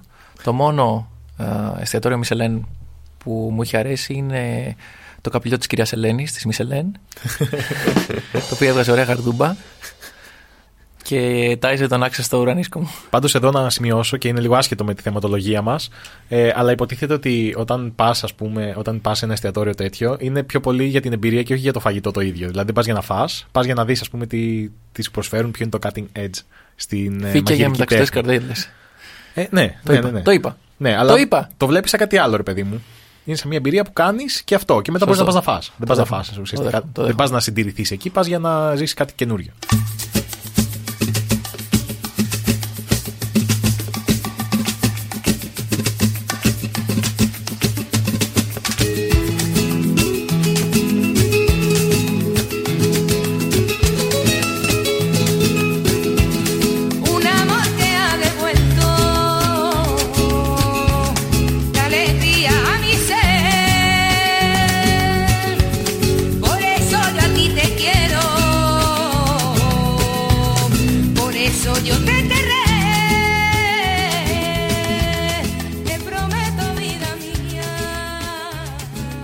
Ποικιλία των τοπίων της Ισπανίας. Δηλαδή, επειδή πήγαμε προς Μπιλμπάο, Βόρεια Ισπανία, είναι τελείως διαφορετικό.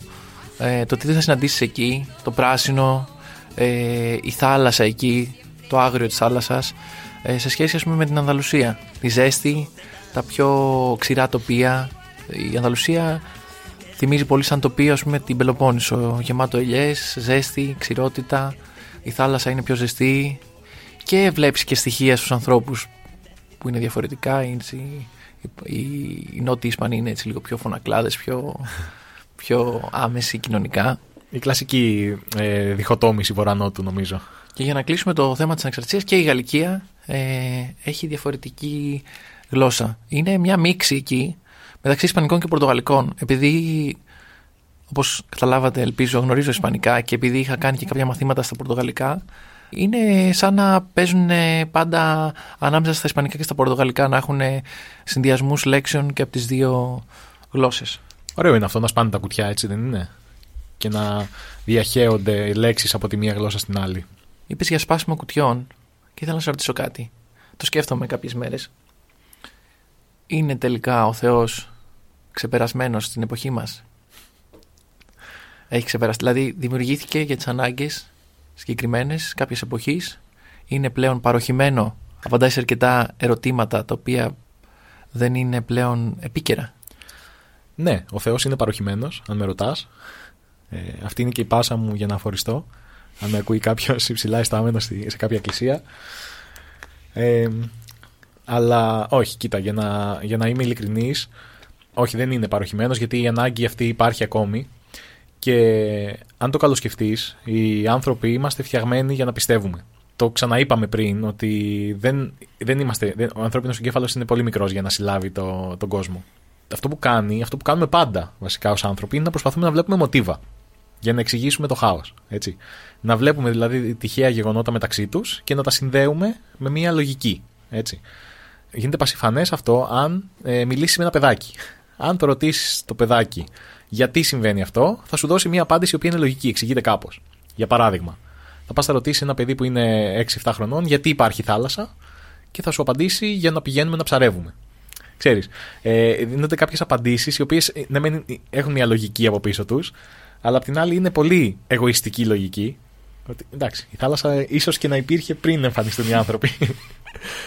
αλλά απ' την άλλη εξηγεί κάτι το, για το οποίο εγώ δεν έχω μια εύκολη απάντηση, αλλά έχω την ανάγκη από μέσα μου να τη δικαιολογήσω κάπως. Οπότε το βλέπουμε από την ε, αρχαία εποχή. Έβλεπαν τα φυσικά φαινόμενα οι άνθρωποι και δεν καταλάβαιναν τι συμβαίνει προφανώς όταν χτυπούσε αστραπή, όταν είχε, υπήρχε ο άνεμος. Και σου λέει τι γίνεται. Α, ίσως υπάρχει κάποιος που το κάνει αυτό. Αυτός που το κάνει αυτό όμως δεν είναι άνθρωπος, γιατί οι άνθρωποι δεν μπορούμε να κάνουμε αυτό το πράγμα. Άρα, μάλλον έχει κάποιες υπερφυσικές δυνάμεις. Μήπως είναι Θεός. Οπότε δημιουργήθηκε, ας πούμε, ο Δίας με τους κεραυνούς, ο Έολος με τους ανέμους και όλα αυτά για να εξηγήσουν το ανεξήγητο τότε. Δηλαδή... Αρκετά, αρκετά γοητευτική η ανθρωπομορφική ας πούμε, προσέγγιση των θεών. Ακριβώς, ακριβώς. Ε, και ειδικά όταν μιλάμε για δωδεκάθεο ας πούμε και αρχαία Ελλάδα, εκεί οι, οι θεοί ήταν ο άνθρωπος πολλαπλασιασμένος, δηλαδή η δύναμή του ήταν πολλαπλασιασμένη, αλλά μαζί πολλαπλασιαζόταν και το πάθος, τα πάθη τέλος πάντων και οι αδυναμίες των ανθρώπων. Ήταν ζηλιάριδες θεοί, ήταν ε, παθιασμένοι. Πανούργοι. Πανούργοι, ναι. Δηλαδή ο Δίας, μια που μιλήσαμε και για Ισπανία και για Ταύρους. Ο Δίας, ε, ναι, έκανε κάτι περίεργα. εκεί. Δηλαδή, άνετα τον έκαναν cancel αν ήταν στη σημερινή εποχή ο Δίας με όλα αυτά τα περίεργα άσχημα πράγματα. Δηλαδή, πήγαινε σε μια κοπέλα, έλεγε Γεια σου είμαι ο Δίας, η κοπέλα δεν ήθελε. Οπότε τι έκανε ο έξυπνος ο Δίας, μεταμορφωνόταν για παράδειγμα όταν γούσταρε την Ευρώπη.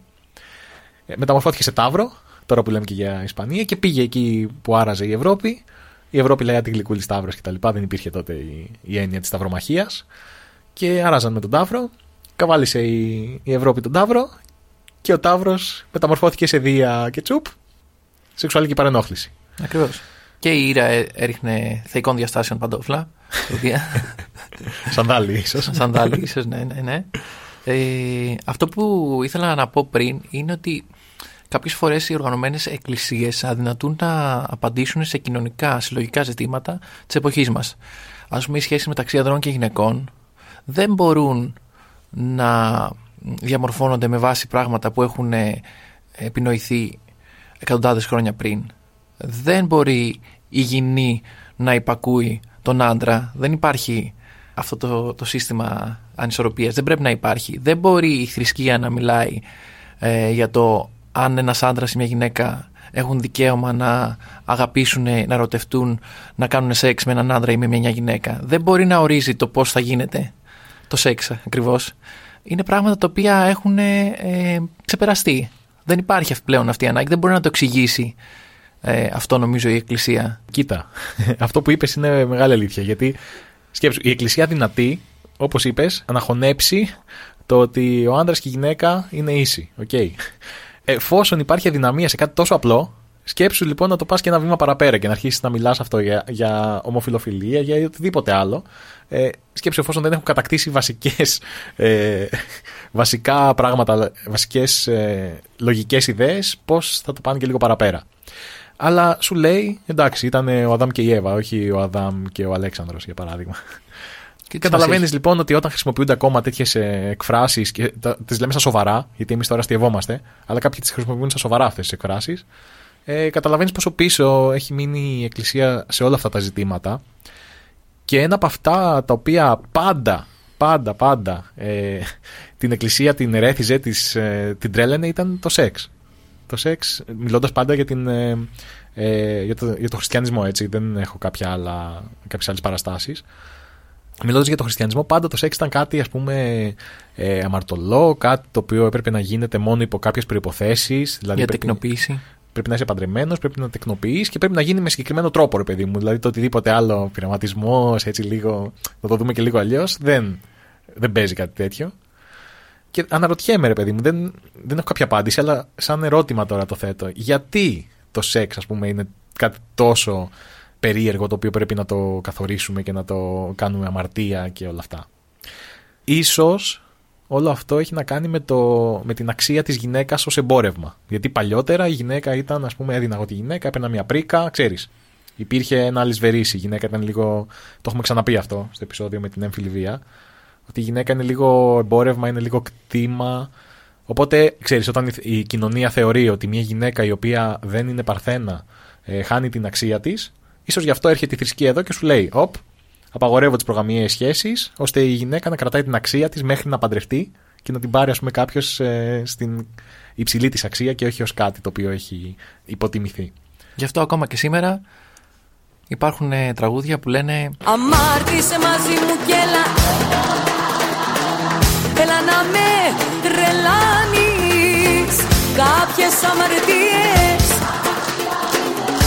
Είναι να μην τις κάνεις Ευχαριστούμε Λένα Ζημερά. Ε, και ένα ερώτημα τώρα αντίθετο σε όλο αυτό που έλεγα είναι ότι ε, μήπως η αμαρτία το να κάνουμε κάτι το οποίο θεωρείται αμαρτωλό μας δίνει και κάτι ρε παιδί μου; Ναι. Τη βρίσκουμε λίγο. Οπότε ίσως δημιουργήθηκε από επίτηδες το απογορευμένο για να, για να μας εξτάρει. να μας δίνει λίγο κάτι. Απλά, ξέρεις τι, θεωρώ πάρα πολύ υποκριτικό όλο αυτό. Γιατί όταν η Εκκλησία ε, σου δαιμονοποιεί τόσο πολύ το σεξ και όλα αυτά, ε, θα έλεγα ότι άμα ρε παιδί μου κουνάς το δάχτυλο, πρόσεξε και λίγο που το βάζεις. Έτσι δεν είναι.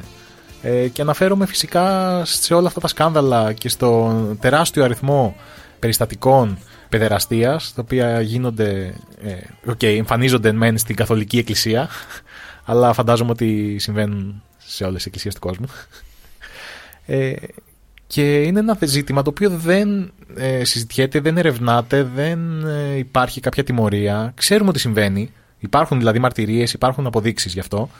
Ε, είναι ένα από τα πιο, από τις πιο μαύρες, μια από τις πιο μαύρες σελίδες στις, ε, στην ιστορία της Καθολικής Εκκλησίας. Και παρόλα αυτά, οκ, ε, συνεχίζουμε σαν να μην ε, έγινε τίποτα.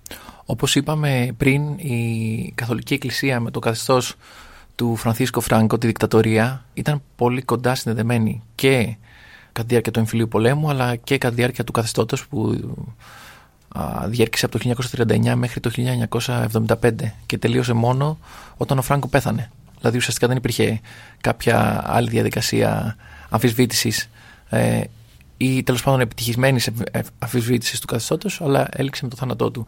Υπήρχαν πολλά καθολικά σχολεία κατά τη διάρκεια του Φράγκο και υπήρχαν και πάρα πολλές υποθέσεις οι οποίες έχουν καταγγελθεί παρενόχλησης στην καλύτερη βιασμών νεαρών αγοριών κυρίως από καθολικούς ιερείς οι οποίοι είχαν το ρόλο του, του δασκάλου, παντογνώστη και δεν ξέρω εγώ τι. Υπάρχει μια ταινία πάλι του Αλμοδόβαρ που λέγεται La Mala Educación κακή εκπαίδευση, στην οποία παίζει ο Γκάιλ Γκαρσία Μπερνάλ, ε, η οποία δείχνει σε ένα κομμάτι αυτής της ταινίας τέλος πάντων όλη αυτή ε, τη διαδικασία. Θα ήθελα πάρα πολύ, δεν ξέρω αν ε, το ξέρουν αυτό οι ακροατές μας, αλλά εγώ όταν ήμουν στο δημοτικό, ε, για μια περίοδο, επειδή μου άρεσε πάρα πολύ έτσι να, να παίζω ποδόσφαιρο και να παίζω πινκ-πονγκ και όλα αυτά, η εκκλησία ας πούμε, της ε, περιοχής διοργάνωνε κάτι τουρνουά και εγώ ήθελα να παίξω αυτό το τουρνουά.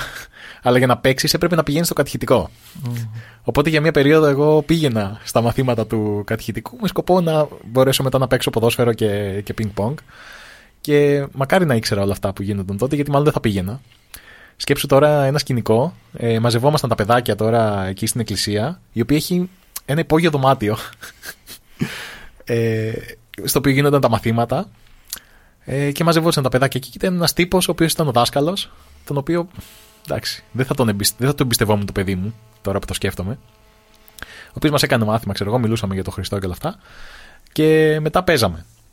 Και σκέφτομαι εγώ τώρα, γιατί όλο αυτό το, το σκηνικό να μην ερευνάται ποτέ; Γιατί να εμπιστευόμαστε τόσο πολύ το κύρος ενός ανθρώπου ο οποίος σχετίζεται με την Εκκλησία, μόνο και μόνο επειδή σχετίζεται με την Εκκλησία; Γιατί εμείς εμπιστευόμαστε κάποιον; Έτσι τυφλά. Ε, ένα ερώτημα είναι αυτό τώρα. Παλιά υπήρχαν, νομίζω, στις πιο μικρές κοινωνίες, στα χωριά κτλ., υπήρχαν οι συγκεκριμένοι ρόλοι οι οποίοι α, έπρεπε να σέβεσαι. Ήταν ο δάσκαλος, ο, Ο παπάς, ο παπάς, ο, χωροφύλακας. ο χωροφύλακας, ο δήμαρχος. Ναι, ναι, ναι. Οι οποίοι είναι στο πυρόβλητο, έτσι. Δηλαδή δεν, δεν τους ακουμπάμε. Ε, και υπάρχει μια τυφλή εμπιστοσύνη. Και ευτυχώς η κοινωνία μας γίνεται λίγο πιο καχύποπτη όσο περνάνε τα χρόνια. Και εντάξει, εγώ φαντάζομαι τα παιδιά μου, ε, αν θέλουν να πάνε στο κατηχητικό να παίξουν πινκ-πονγκ, θα πάω και εγώ λίγο δίπλα να δω τι γίνεται πρώτα, να κόψω λίγο κίνηση και μετά θα το.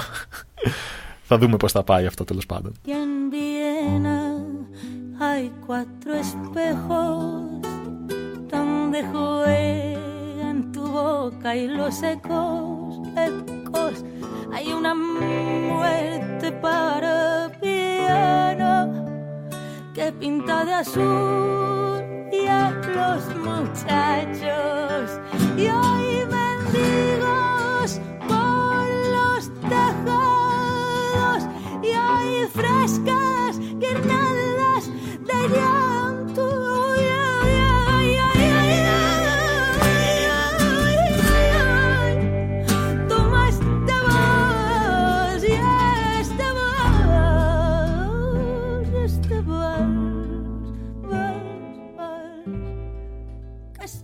Είπαμε λοιπόν ότι ε, αυτές οι φιγούρες, οι πιο ας πούμε ε, αξιοσέβαστες, ήταν στο απειρόβλητο και αυτές οι φιγούρες των ιερέων στους οποίους εμπιστευόμαστε εμείς την, ε, την εκπαίδευση των παιδιών μας ε, είναι πολύ συχνό γεγονός όπως είπες και στην, ε, ε, επί της δικτατορίας του Φράγκο.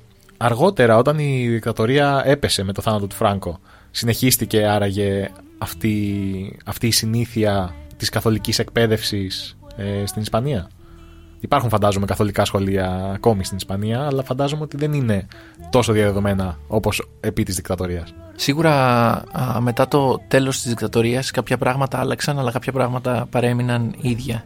Είναι πολύ σημαντικό να εξηγήσουμε ότι η μετάβαση, transition όπως λένε στην Ισπανία, δεν ήταν ιδιαίτερα επιτυχημένη γιατί το καθεστώς έπεσε επειδή ο Φράγκο πέθανε. Και όταν πέθανε ο Φράγκο ουσιαστικά ε, δόθηκε η εξουσία στον Χουάν Κάρλος, τον πατέρα του σημερινού βασιλέα, ο οποίος ε, ήταν βασιλέας μέχρι το 2014 και ουσιαστικά δεν καταργήθηκαν όλα όσα υπήρχαν την προηγούμενη περίοδο, αλλά προσπάθησε να γίνει μια ειρηνική μετάβαση προς τη δημοκρατία. Αλλά αυτό δεν έγινε με την αποκαθήλωση όλων των ε, φορέων και των ανθρώπων οι οποίοι είχαν παίξει ένα συγκεκριμένο ρόλο κατά τη διάρκεια της δικτατορίας. Αυτά τα πράγματα συνέχισαν να υπάρχουν. Δεν τιμωρήθηκε κανείς για τις πράξεις του ε, κατά τη διάρκεια του εμφυλίου ή τη- κατά τη διάρκεια της δικτατορίας. Αυτά να πω παρένθεση ότι μπορούμε να τα δούμε ως παραδείγματα και μετά το τέλος της κατοχής στην Ελλάδα ε, όπου την εξουσία έλαβαν Η δοσυλλογή. πήραν άνθρωποι οι οποίοι είχαν παίξει έναν αρνητικό ρόλο α, κατά τη διάρκεια της κατοχής και που είχαν και εξουσία και πριν αυτής. Οπότε κάποια πράγματα αλλάξανε αλλά κάποια πράγματα δεν αντιμετωπίστηκαν στη ρίζα. Η Καθολική Εκκλησία συνεχίζει να παίζει πολύ σημαντικό ρόλο στην Ισπανική κοινωνία. Προφανώς δεν υπάρχει η διασυδοσία που υπήρχε επί Φράγκο και κάποια πράγματα άλλαξαν, όπως ο πολιτισμός. Δηλαδή, το 1980 υπήρχε αυτή, αυτό το λεγόμενο πολιτιστική επανάσταση στην Ισπανία. Αυτό το, το άνοιγμα, ρε παιδί μου, ότι πλέον μπορούμε να εκφραστούμε. Οπότε αυτό πολλές φορές εκδηλωνόταν με, με πιο ακραίες μορφές τέχνης. Ε, Ο Αλμοδόβαρ ήταν ένας από αυτούς. Οι πρώτες του ταινίες, ας πούμε, είχαν ε, θεματολογία, έτσι, μια απελευθέρωση του πνεύματος, του σώματος και αυτό αποτυπώνεται ε, στις περισσότερες ταινίες, ας πούμε, της πρώιμης περίοδου του Αλμοδόβαρ. Όλα τριγύρω αλλάζουνε κι όλα τα ίδια μένουν και εμένα τα χεράκια της με λύνουν και με λύνουν και με δένουν Όπως είπες και εσύ, λοιπόν, κάποια πράγματα άλλαξαν, αλλά κάποια έμειναν ίδια. Όπως έχει πει και ο Παπάζογλου, όλα τριγύρω αλλάζουν και όλα τα ίδια μένουν. Η προηγούμενη πολιτιστική απελευθέρωση, ε, επειδή α, δεν μιλήσαμε πριν γι' αυτό, ήταν κατά τη διάρκεια του 1930. Κατά τη διάρκεια της ε, ε, δεύτερης ε, Ισπανικής Δημοκρατίας. Πολλές από τις παγκόσμιες φιγούρες που είναι γνωστές άνθησαν κατά τη διάρκεια αυτής της περίοδου γιατί η δημοκρατία προσπάθησε να αλλάξει λίγο τον τρόπο που γινόντουσαν τα πράγματα ε, και στην εκπαίδευση, να περιορίσει λίγο το ρόλο της θρησκείας ε, και να αφήσει μια μεγαλύτερη ελευθερία στους, ε, στους ανθρώπους του, του πνεύματος. Πολύ γνωστοί άνθρωποι, ε, καλλιτέχνες εκείνης περίοδου, ε, άνθησαν εκείνη την περίοδο. Ε, ο Φεντερίκο Γκαρθία Λόρκα είναι ένας από αυτούς. Ο Φεντερίκο Γκαρθία Λόρκα έχει γράψει ας πούμε, θεατρικά έργα που είναι πολύ γνωστά, όπως «Ο Ματωμένος Γάμος», «Μπόδα de Sangre», Τέλεια. Αχ. και όπως είπαμε, ο, ο Γκαρθία Λόρκα βρήκε βίο θάνατο. Ο Φεντερίκο Γκαρθία Λόρκα ήταν και ομοφιλόφιλο. Και αυτό πέρα από το ότι δεν ήταν ε, επιτρεπτό ε, από τα ήθη της ε, ε, εποχής, ε, δεν ήταν αποδεκτός και στις συγγενείς του. Ε, ο Φεντερίκο Γκαρθία Λόρκα ήταν από τη Γρανάδα και ε, δολοφονήθηκε λίγο έξω από αυτή. Οπότε ακόμα και σήμερα συνεχίζονται έρευνες για να βρεθούν τα οστά του. Ε, έχουμε το Σαλβατόρ Νταλή, έτσι, το κίνημα του σουρεαλισμού, Μπουνιουέλ και ένα από τα πιο γνωστά έργα τέχνης ας πούμε της περίοδου ήταν η καδιά και του εμφυλίου και είναι αυτό που ονομάζουμε Γκέρνικα ή όπως έχει επικρατήσει στην Ελλάδα Γκουέρνικα Το σωστό ποιο είναι όμως; Γκέρνικα, Γκερνίκα Μμμ.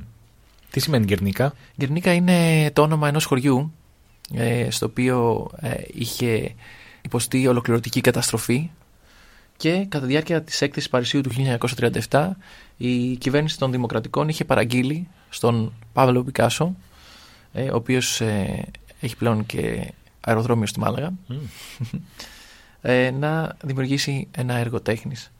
Ε, αυτό το έργο τέχνης ε, απέφυγε να ζωγραφίσει αεροπλάνα, βόμβες ή ερήπια και οι κυρίαρχες μορφές αυτού του έργου, όπως μπορεί να ξέρετε, είναι ένα σταύρος, ένα πληγωμένο άλογο με διαμελισμένα κορμιά και τέσσερις ε, μητέρες, τέσσερις γυναίκες με τα νεκρά μωρά τους που ουρλιάζουν.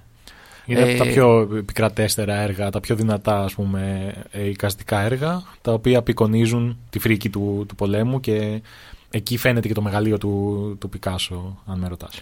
Ως καλλιτέχνης αλλά ως άνθρωπος είναι γνωστό ότι ήταν έτσι μισογίνης. Υπάρχουν γυναίκες οι οποίες έχουν ε, οδηγήσει στην αυτοκτονία χάρη στις χειριστικές του ας πούμε κινήσεις ε, και για τους λάτρεις γιατί ξέρω ότι είστε ανάμεσά μας των ταινιών.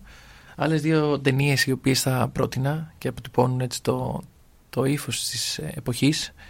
Η μία είναι πιο γνωστή λέγεται ο Λαβύρινθος του Πάνα ο Λαβύρινθος του Πάνα αναφέρεται στην Ισπανία του 1944 όταν η δεκάχρονη Οφίλια μετακομίζει με τη μητέρα της σε ένα στρατιωτικό χειρό ενώ ομάδες παρτιζάνων ακόμη αντιστέκονται στο φραγικό καθεστώς.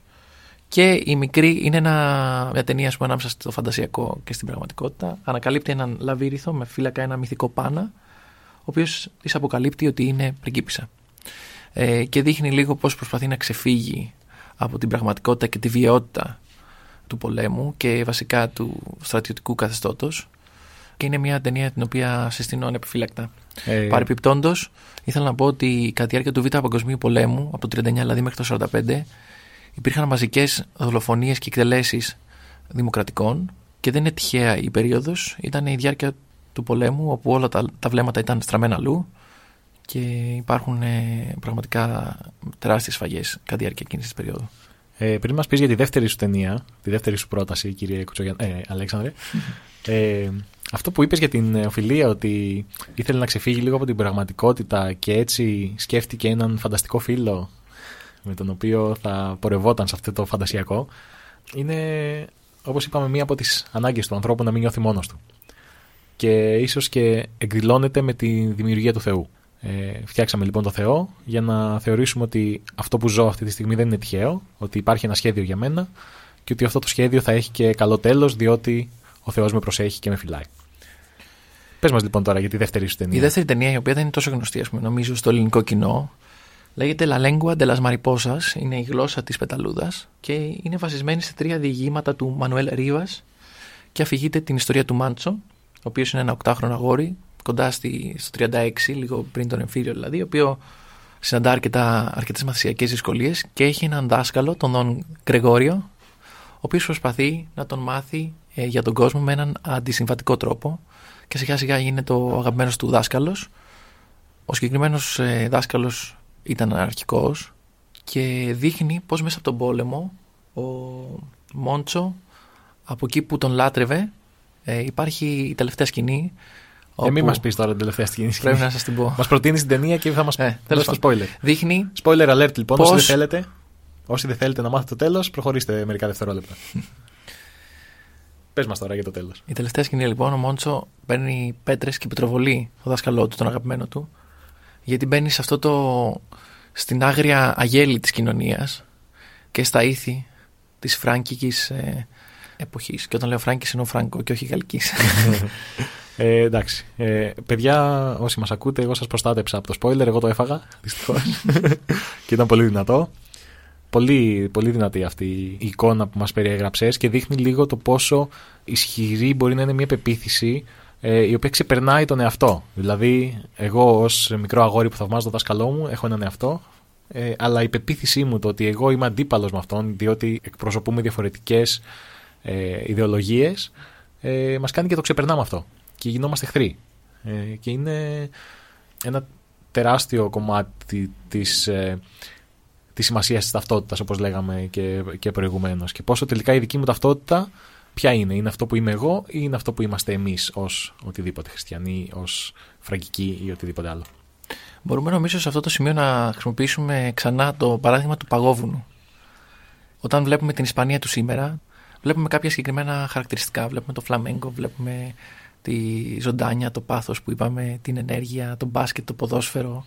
Ε, αλλά για να καταλάβουμε πώς όλα αυτά δημιουργήθηκαν ανά τους αιώνες, πρέπει να καταλάβουμε πώς ενώθηκε η Ισπανία, γιατί η Καταλωνία, η χώρα των Βάσκων έχουν διαφορετικές πορείες ή θέλουν να έχουν διαφορετικές πορείες, πόσο εμφύλιος έχει χαράξει βαθιά την Ισπανική κοινωνία, πόσο η δικτατορία έχει χαράξει βαθιά την Ισπανική κοινωνία και τι ακολούθησε μετά το 1980.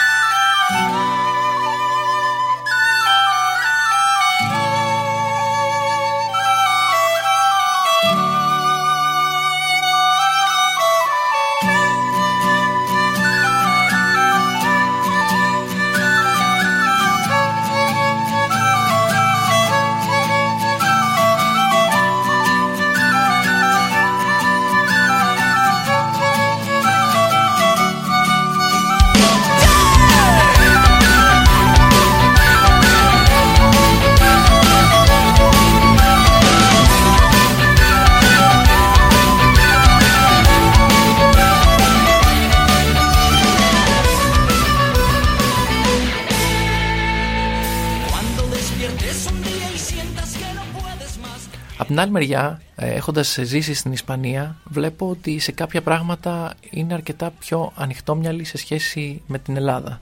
Παραδείγματος χάρη στο θέμα της ομοφιλοφιλίας, ε, σε πολλές περιοχές είναι αρκετά ανεκτό να κυκλοφορεί κάποιος με τον κάποιος άντρας με τον σύντροφό του ή κάποια γυναίκα με τη σύντροφό του το οποίο στην Ελλάδα συμβαίνει περισσότερο σε μεγαλύτερα αστικά κέντρα και αν Ε, αυτό που λες σχετικά με την ε, ομοφιλοφιλία και οποιοδήποτε άλλο οποιοδήποτε άλλη ε, απόκληση από το κλασικό ας πούμε και αυτό είναι, έχει την πηγή του όσο να είναι στην εκκλησία. Έτσι δεν είναι; Το ακουμπήσαμε λίγο προηγουμένως αυτό. Στις βαθιές αξίες ας πούμε Ναι, που ναι, ναι. μας κάνουν μη ανεκτικούς ε, στο, στο διαφορετικό.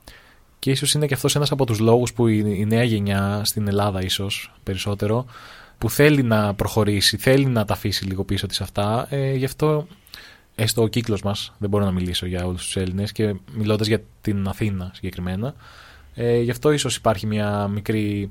Αποκλίνουμε λιγάκι από την εκκλησία, την αφήνουμε λίγο πίσω μας. Σταδιακά καταλαβαίνει ο κόσμος, ο πιο νέος κόσμος ίσως, ότι δεν είναι αυτός ο τρόπος να προχωρήσουμε, ότι ο κόσμος προχωράει και το να αγκιστρωνόμαστε σε παλιές πεπιθήσεις και συντηρητικά πιστεύω είναι, δεν είναι ο σωστός δρόμος. Και αυτό δίνει λίγο μια μικρή αισιοδοξία ότι μπορούμε να προχωρήσουμε. Όμως ε, θέλουμε ακόμα. Έχουμε ακόμα αρκετό δρόμο. Νομίζω ότι υπάρχουν πολλές φορές δύο πιο ακραίες τάσεις. Το πρώτο είναι το τα δεχόμαστε όλα. Και το άλλο είναι διαφωνούμε με όλα. Μμμ. Το θέμα νομίζω ότι το σημαντικό είναι να καταλάβουμε γιατί κάποια πράγματα έχουν συμβεί με ένα συγκεκριμένο τρόπο, ποιος ήταν ο ρόλος των διαφορών συνιστώσεων σε αυτή τη διαμόρφωση και με βάση αυτό να καταλάβουμε πού βρισκόμαστε σήμερα και ποιες είναι οι αξίες που έχουν επιτελέσει το σκοπό τους σε κάποιο παρελθοντικό χρόνο, κάποιες αξίες που μπορεί να έχουν νόημα για το τώρα, αλλά να μπορέσουμε να επεξεργαστούμε όλη αυτή την πληροφορία που μας έχουν δώσει οι αιώνες και να μπορέσουμε να, να διαμορφώσουμε τις ε, απόψεις μας με βάση αυτή την επεξεργασία. Συμφωνώ απόλυτα μαζί σου ότι πρέπει να γνωρίζουμε πάνω απ' όλα γιατί ε, υπάρχει αυτό. Όμως, κοιτώντας την ιστορία, το βασικό κίνητρο της Εκκλησίας, συγκεκριμένα, δεν θα πω για τις θρησκείες, το βασικό κίνητρο της Εκκλησίας, έστω της Ορθόδοξης ή της Καθολικής, ήταν η εξουσία. Το να μπορεί να είναι ισχυρή μέσα στο θυμικό, ας πούμε, των ανθρώπων. Και όταν ξεκινάς με αυτή τη λογική, και για να καταφέρεις να, να είσαι ισχυρός και να καταφέρεις να είσαι δυνατός μέσα στο μυαλό των ανθρώπων, δεν σε ενδιαφέρει τίποτα. Και λες ότι, για παράδειγμα, δεν θα μου πάρει κανείς εμένα το κουταλάκι μου. Εγώ θα κάνω την, ε, το τελετουργικό μου, θα κάνω τη θεία κοινωνία και, και δεν με ενδιαφέρει τίποτα. Δεν με νοιάζει. Αυτό το πράγμα δεν μπορεί να, σε, δεν μπορεί να συνεχιστεί. Δηλαδή είναι, το θεωρώ απαράδεκτο. Συγγνώμη ε, για την ε, Για την έ- έκρηξη του ένταση, θυμικού σου, ναι. για την ένταση αυτή όμως ε, είναι άλλο πράγμα το να καταλαβαίνεις γιατί κάποιος κάνει κάτι και είναι άλλο πράγμα να το δικαιολογείς. Ε, δεν μπορώ που δεν είναι να δικαιολογήσω τις πράξεις και όλη αυτή τη στάση που, έχει, που κρατάει η Εκκλησία για θέματα τα οποία είναι μείζωνα και πάντα μας απασχολούν, πάντα. Δεν μπορεί η Εκκλησία να διαμορφώνει συνειδήσεις ε, με απότερο σκοπό να μένει στην εξουσία. Γιατί αυτός είναι ο απότερος σκοπός, δηλαδή δεν εξηγείται με άλλο τρόπο. Και αυτό είναι ένα παράδειγμα πράγμα το οποίο κάποια στιγμή θα πρέπει να το, να το, να το λάβουμε σοβαρά υπόψη και να σταματήσουμε να χαϊδεύουμε τα αυτιά του κάθε ας πούμε ε, αρχιεπισκόπου και οποιοδήποτε θέλει να κρατάει τα ενία μιας ολόκληρης χώρας.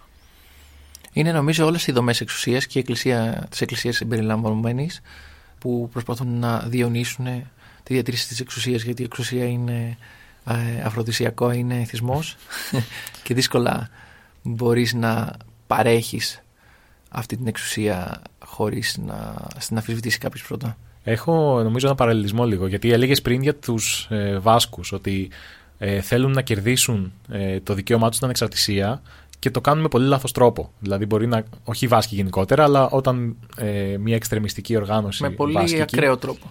Μπράβο. Όταν λοιπόν έχεις ένα καλό ιδεώδες, έχεις μια καλή ιδεολογία και η πράξη σου για να την κερδίσεις ή για να την προωθήσεις είναι τόσο λάθος, χάνεις το δίκιο σου και χάνεται και η ουσία αυτού που, προ- που προσφέρεις. Δηλαδή, οι Βάσκοι θέλουν την ανεξαρτησία τους. Υπάρχει πιο ευγενές αγαθό; Ίσως όχι. Οι, αντίστοιχα, οι θρησκείες θέλουν να προωθήσουν την αγάπη και τον αλληλοσεβασμό στην ουσία τους, ας πούμε. Οι τακτικές όμως που χρησιμοποιούν τελικά ε, πετυχαίνουν το αντίθετο. Γιατί ένας άνθρωπος ο οποίος ε, μπορεί να συμφωνεί με τη βάση της θρησκείας αλλά διαφωνεί με τι τακτικέ, θα αποκηρύξει και τι τακτικέ και τη βάση σε τελική φάση.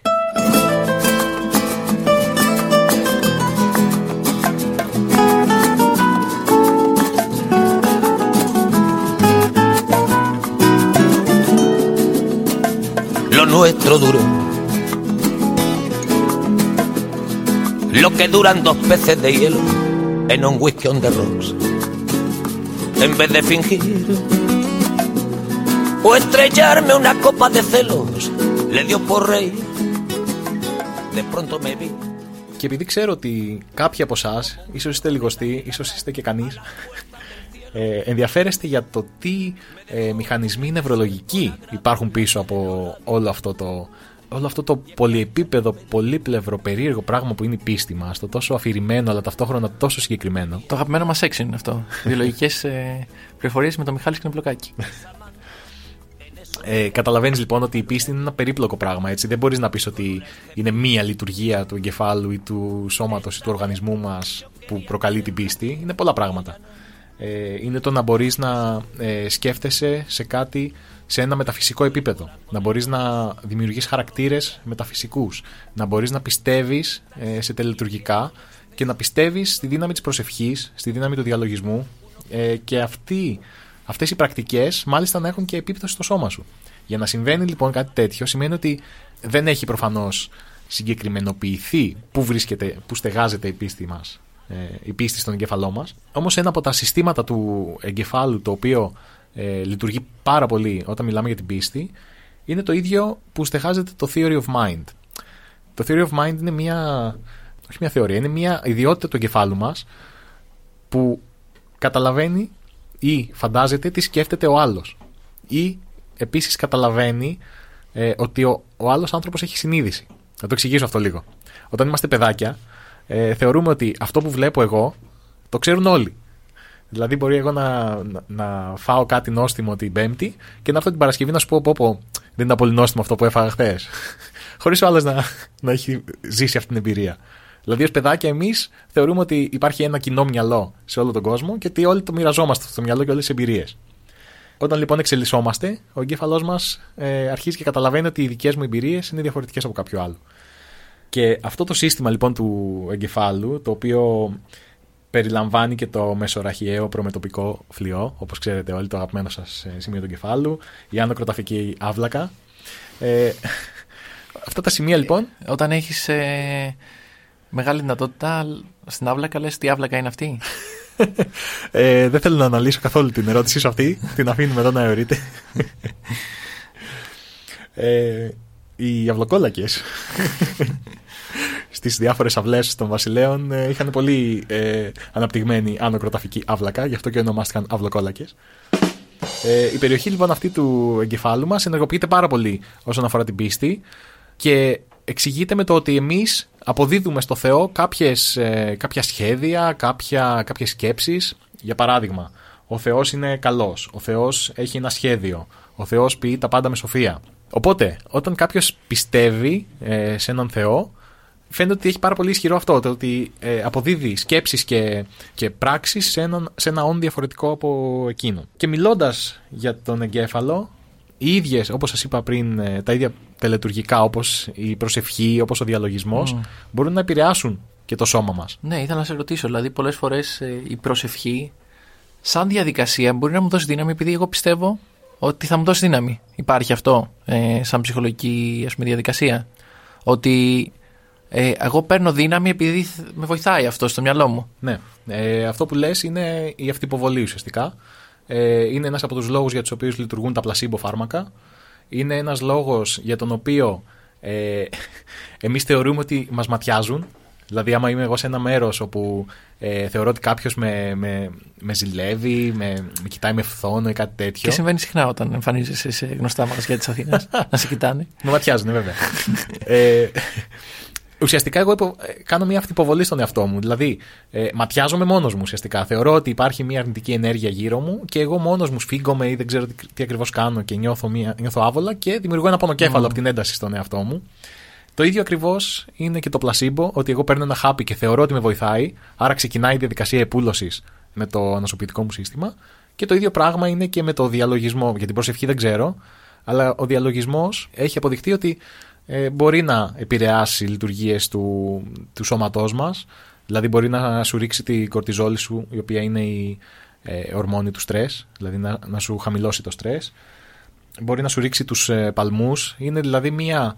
Ουσιαστικά έχεις ένα θερμοστάτη ή ένα άλλο διακόπτη στον εγκέφαλό, στον οποίο μπορείς και να τον ρυθμίζεις κάνοντας διαλογισμό. Αυτή βέβαια είναι μια πρακτική που ε, δεν μπορεί ο καθένας προφανώς να την ε, ε, κατακτήσει. Πρέπει να διαλογίζεσαι για πολύ καιρό και με το σωστό τρόπο, όπως κάνουν κάποιοι μοναχοί με πορτοκαλί ενδύματα. Να σε ρωτήσω κάτι. Τόση ώρα που σε, σε ακούω να, το, να περιγράφεις, μου γεννάται μια ιδέα. Υπάρχει μακαριότητα στο να πιστεύεις. Δηλαδή, δεν είναι λίγο όλα πιο εύκολα. Πιστεύεις σε κάτι, έχεις λύσει σε όλα ή στα περισσότερα, αντλείς δύναμη από κάπου, έχεις κάποιες πρακτικές οι οποίες επειδή μπορεί να τις πιστεύεις Δηλαδή είναι συνετό να συμβουλεύουμε, είναι συνετό να αμφισβητούμε κάτι το οποίο μας δίνεται ως ένα έτοιμο πλαίσιο το οποίο μας δίνει α, λύσεις και, και μας κάνει έτσι λίγο πιο προβληματισμένους. Ε, κοίτα, το να είσαι άμυρος ευθυνών είναι πολύ εύκολο. Έτσι είναι ό,τι καλύτερο. Δηλαδή, όταν είσαι παιδάκι, μια χαρά σου λένε οι γονείς σου τι να κάνεις, ε, όλα είναι τέλεια. Δεν έχεις ευθύνες, η ζωή σου είναι υπέροχη. Ε, έπρεπε κάπως να βρούμε έναν τρόπο να το έχουμε αυτό και ως ενήλικες. Οπότε σου λέει, ωραία. Ε, δεν χρειάζεται εγώ να, να προσπαθήσω, δεν χρειάζεται να κάνω κάτι. Ο Θεός έχει ένα σχέδιο για μένα, όλα είναι προδιαγεγραμμένα. Ε, όλα καλά, δεν χρειάζεται να ανησυχώ για τίποτα. Αυτό που με εκνευρίζει περισσότερο, θα το πω τώρα και εγώ θα το βγάλω από μέσα μου, είναι, θυμάμαι την περίοδο που τέλος πάντων ο τέος πρωθυπουργός Αλέξης Τσίπρας πήγαινε να κερδίσει την εξουσία. Θυμάμαι μια συζήτηση που λέγανε αυτός δεν είναι κατάλληλος γιατί δεν έχει Θεό. Τέλος πάντων, μετά αγκάλιασε και, και την εκκλησία κτλ. Αλλά αυτό που θέλω να καταλήξω είναι ότι τι κριτήριο είναι αυτό, ότι έχω Θεό, άρα τι, είμαι καλός. Πρέπει κάποιος άλλος να μου ορίσει το τι είναι σωστό και τι όχι και με βάση αυτό να είμαι ηθικός ή όχι, δηλαδή αυτό ορίζει την πράξη μου. Και τελικά έχω το ερώτημα, υπακούω τις εντολές του Θεού γιατί θέλω να είμαι καλός άνθρωπος ή απέχω από την αμαρτία ή τουλάχιστον κάνω την αμαρτία και μετά εξομολογούμε για να ανταμυφθώ μετά θάνατον. Ε, η τυπολατρεία ας πούμε, δεν, δεν μπορώ να διανοηθώ ότι, ότι ο- η Εκκλησία, ο Θεός θα μου ορίσει ποιο είναι το σωστό και ποιος όχι και όχι ένα άλλο ηθικό σύστημα αξιών που δεν έχει καμία σχέση με το μεταφυσικό. Έθεσες πολλά ερωτήματα τώρα. Ε, Ήταν ένα ξέσπασμα, με συγχωρείς. Όχι, όχι, πολύ καλά το έκανες.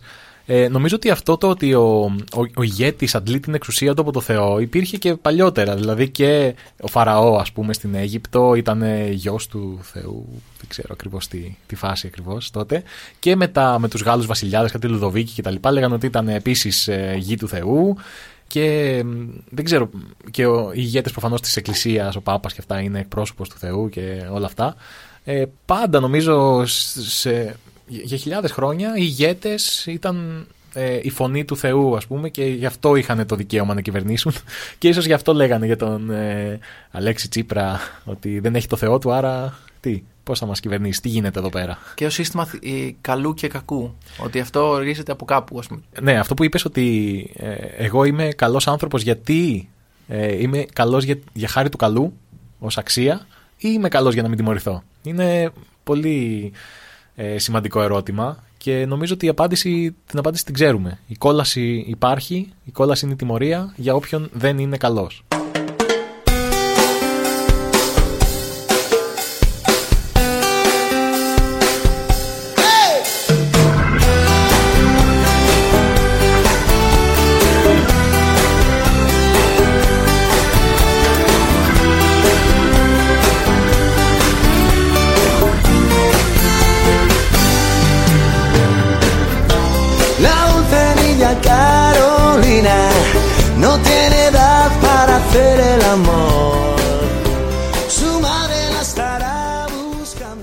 Έχω να πω, φίλε μου Αλέξανδρε, για την Ισπανία ότι με όλη αυτή την πολυτάραχη ιστορία με ε, βασιλιάδες, με κατακτήσεις, με διωγμούς, με δικτατορίες και όλα αυτά ε, ότι νομίζω ότι οι Ισπανοί δεν έχουν κληρονομήσει μια μιζέρια που θα δικαιολογούταν να έχουν.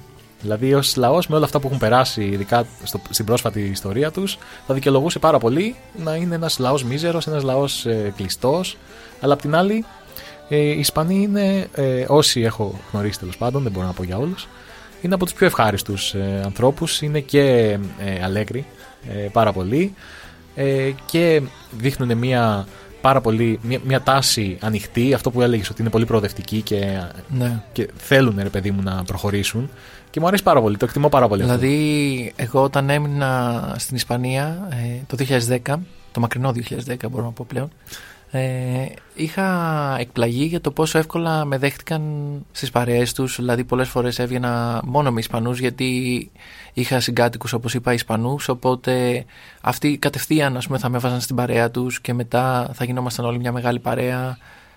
Και με αυτόν τον τρόπο με βοηθούσαν, ας πούμε, όταν μιλούσα Ισπανικά. Εκτιμούσαν πολύ ότι προσπαθούσα να μιλήσω Ισπανικά, ακόμα και δεν, τα λιγοστά λάθη που έκανα, τα μετρημένα στο, στο δάχτυλο ενός χεριού, ε, ήταν πολύ ενθαρρυντική. Δηλαδή, σε αντίθεση με άλλους ίσως λαούς, δεν θα πω τους Γάλλους πιθανώς, ε, που έχουν μια σοβινιστική ας πούμε, Ναι, ναι, ναι, ναι. ε, αντιμετώπιση της γλώσσας τους.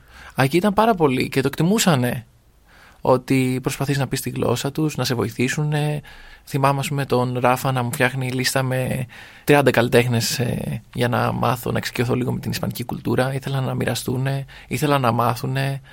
Αυτό το έχουμε και λίγο και οι Έλληνες νομίζω. Ναι. ε. Το έχουμε λιγάκι. Ότι Υπάρχουν αρκετά κοινά στοιχεία πιστεύω ε, μεταξύ των Ισπανών και των Ελλήνων.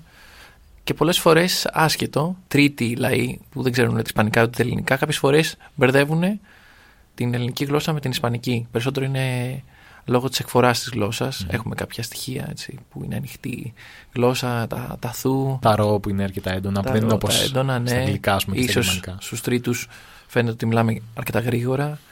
Και αυτό είναι και το συγκριτικό πλεονέκτημα ας πούμε, των Ελλήνων όταν μιλάνε Ισπανικά. Γιατί συνήθως οι Έλληνες όταν μιλάνε ξένες γλώσσες δεν τα πάνε πολύ καλά στην προφορά. Αγγλικά, γαλλικά. Στα Ναι. Ισπανικά όμως είναι παρόμοια η προφορά και πολλές φορές μπορείς να περάσεις ότι μιλάς ε, ως Ισπανός. Γιατί η εκφορά είναι ίδια. Βέβαια, Ναι. εντάξει, πρέπει να, το, να έχεις λιάνει λίγο την τέχνη σου. αλλά... Σίγουρα. Ε, αλλά αυτό έγκυται στο γεγονός ότι κάποιες γλώσσες έχουν κάποια κοινά. Οι μικροί ήχοι που απαρτίζουν τις λέξεις, τα phonemes, δεν ξέρω πώς λέγονται στην ελληνική γλώσσα, ε, είναι πολύ διαφορετικά ανάμεσα στις, ε, στην ελληνική γλώσσα και τις βόρειες γλώσσες και πολύ ίδια ανάμεσα στην ελληνική και την ισπανική γλώσσα. Οπότε γι' αυτό είναι πιο εύκολο στην προφορά μας. Και άλλο ένα κοινό είναι η κουλτούρα της παρέας, πιστεύω. Δηλαδή, όταν βγαίνεις έξω, ε, σε αντίθεση, όπως το καταλαβαίνω εγώ, με κάποιες χώρες στο βορρά που είναι λίγο ότι πίνω το ποτό, αλλά το πίνω μόνος μου. Ε, εντάξει, είναι και μια γενίκευση αυτό που είπα, αλλά το έχω δει ας πούμε, στη, στον Ηνωμένο Βασίλειο, στην Ολλανδία, δεν ξέρω ποια είναι η Έτσι κατάσταση. ακριβώς είναι. Ε, εκεί είναι το, η διαδικασία της παρέας. Δηλαδή, θα πιούμε το κρασάκι μας, θα πούμε τις ιστορίες μας, τα αστεία μας, θα πιούμε και το επόμενο κρασάκι, αλλά είναι συλλογικό. Και θα κάνεις και το τσούκρισμα, θα πεις έλκενο απόγειανο φόγια. Όποιος δεν τσουγκρίζει ε, δεν θα έχει πρόσβαση στην ερωτική ζωή, τέλος πάντων. και πρέπει να Πρόσβαση στην ερωτική κοιτάξει ζωή. κοιτάς τα μάτια των ε, συντζουγκριτή σου και χτυπάς και το τραπέζι. Ε, έχει αυτά τα, χαρ- τις χαρτομενιές τέλος πάντων. Μοιράζεις ε, τις πατάτες σαν τρελός για να επιβιώσεις. Υπάρχει όλη αυτή η αλεγκρία. Θα ήθελα όμως να πω, γιατί τους ε, εξυμνώ αρκετή ώρα, ότι ο καφές στην Ισπανία είναι από τους χειρότερους που έχω πιει ποτέ.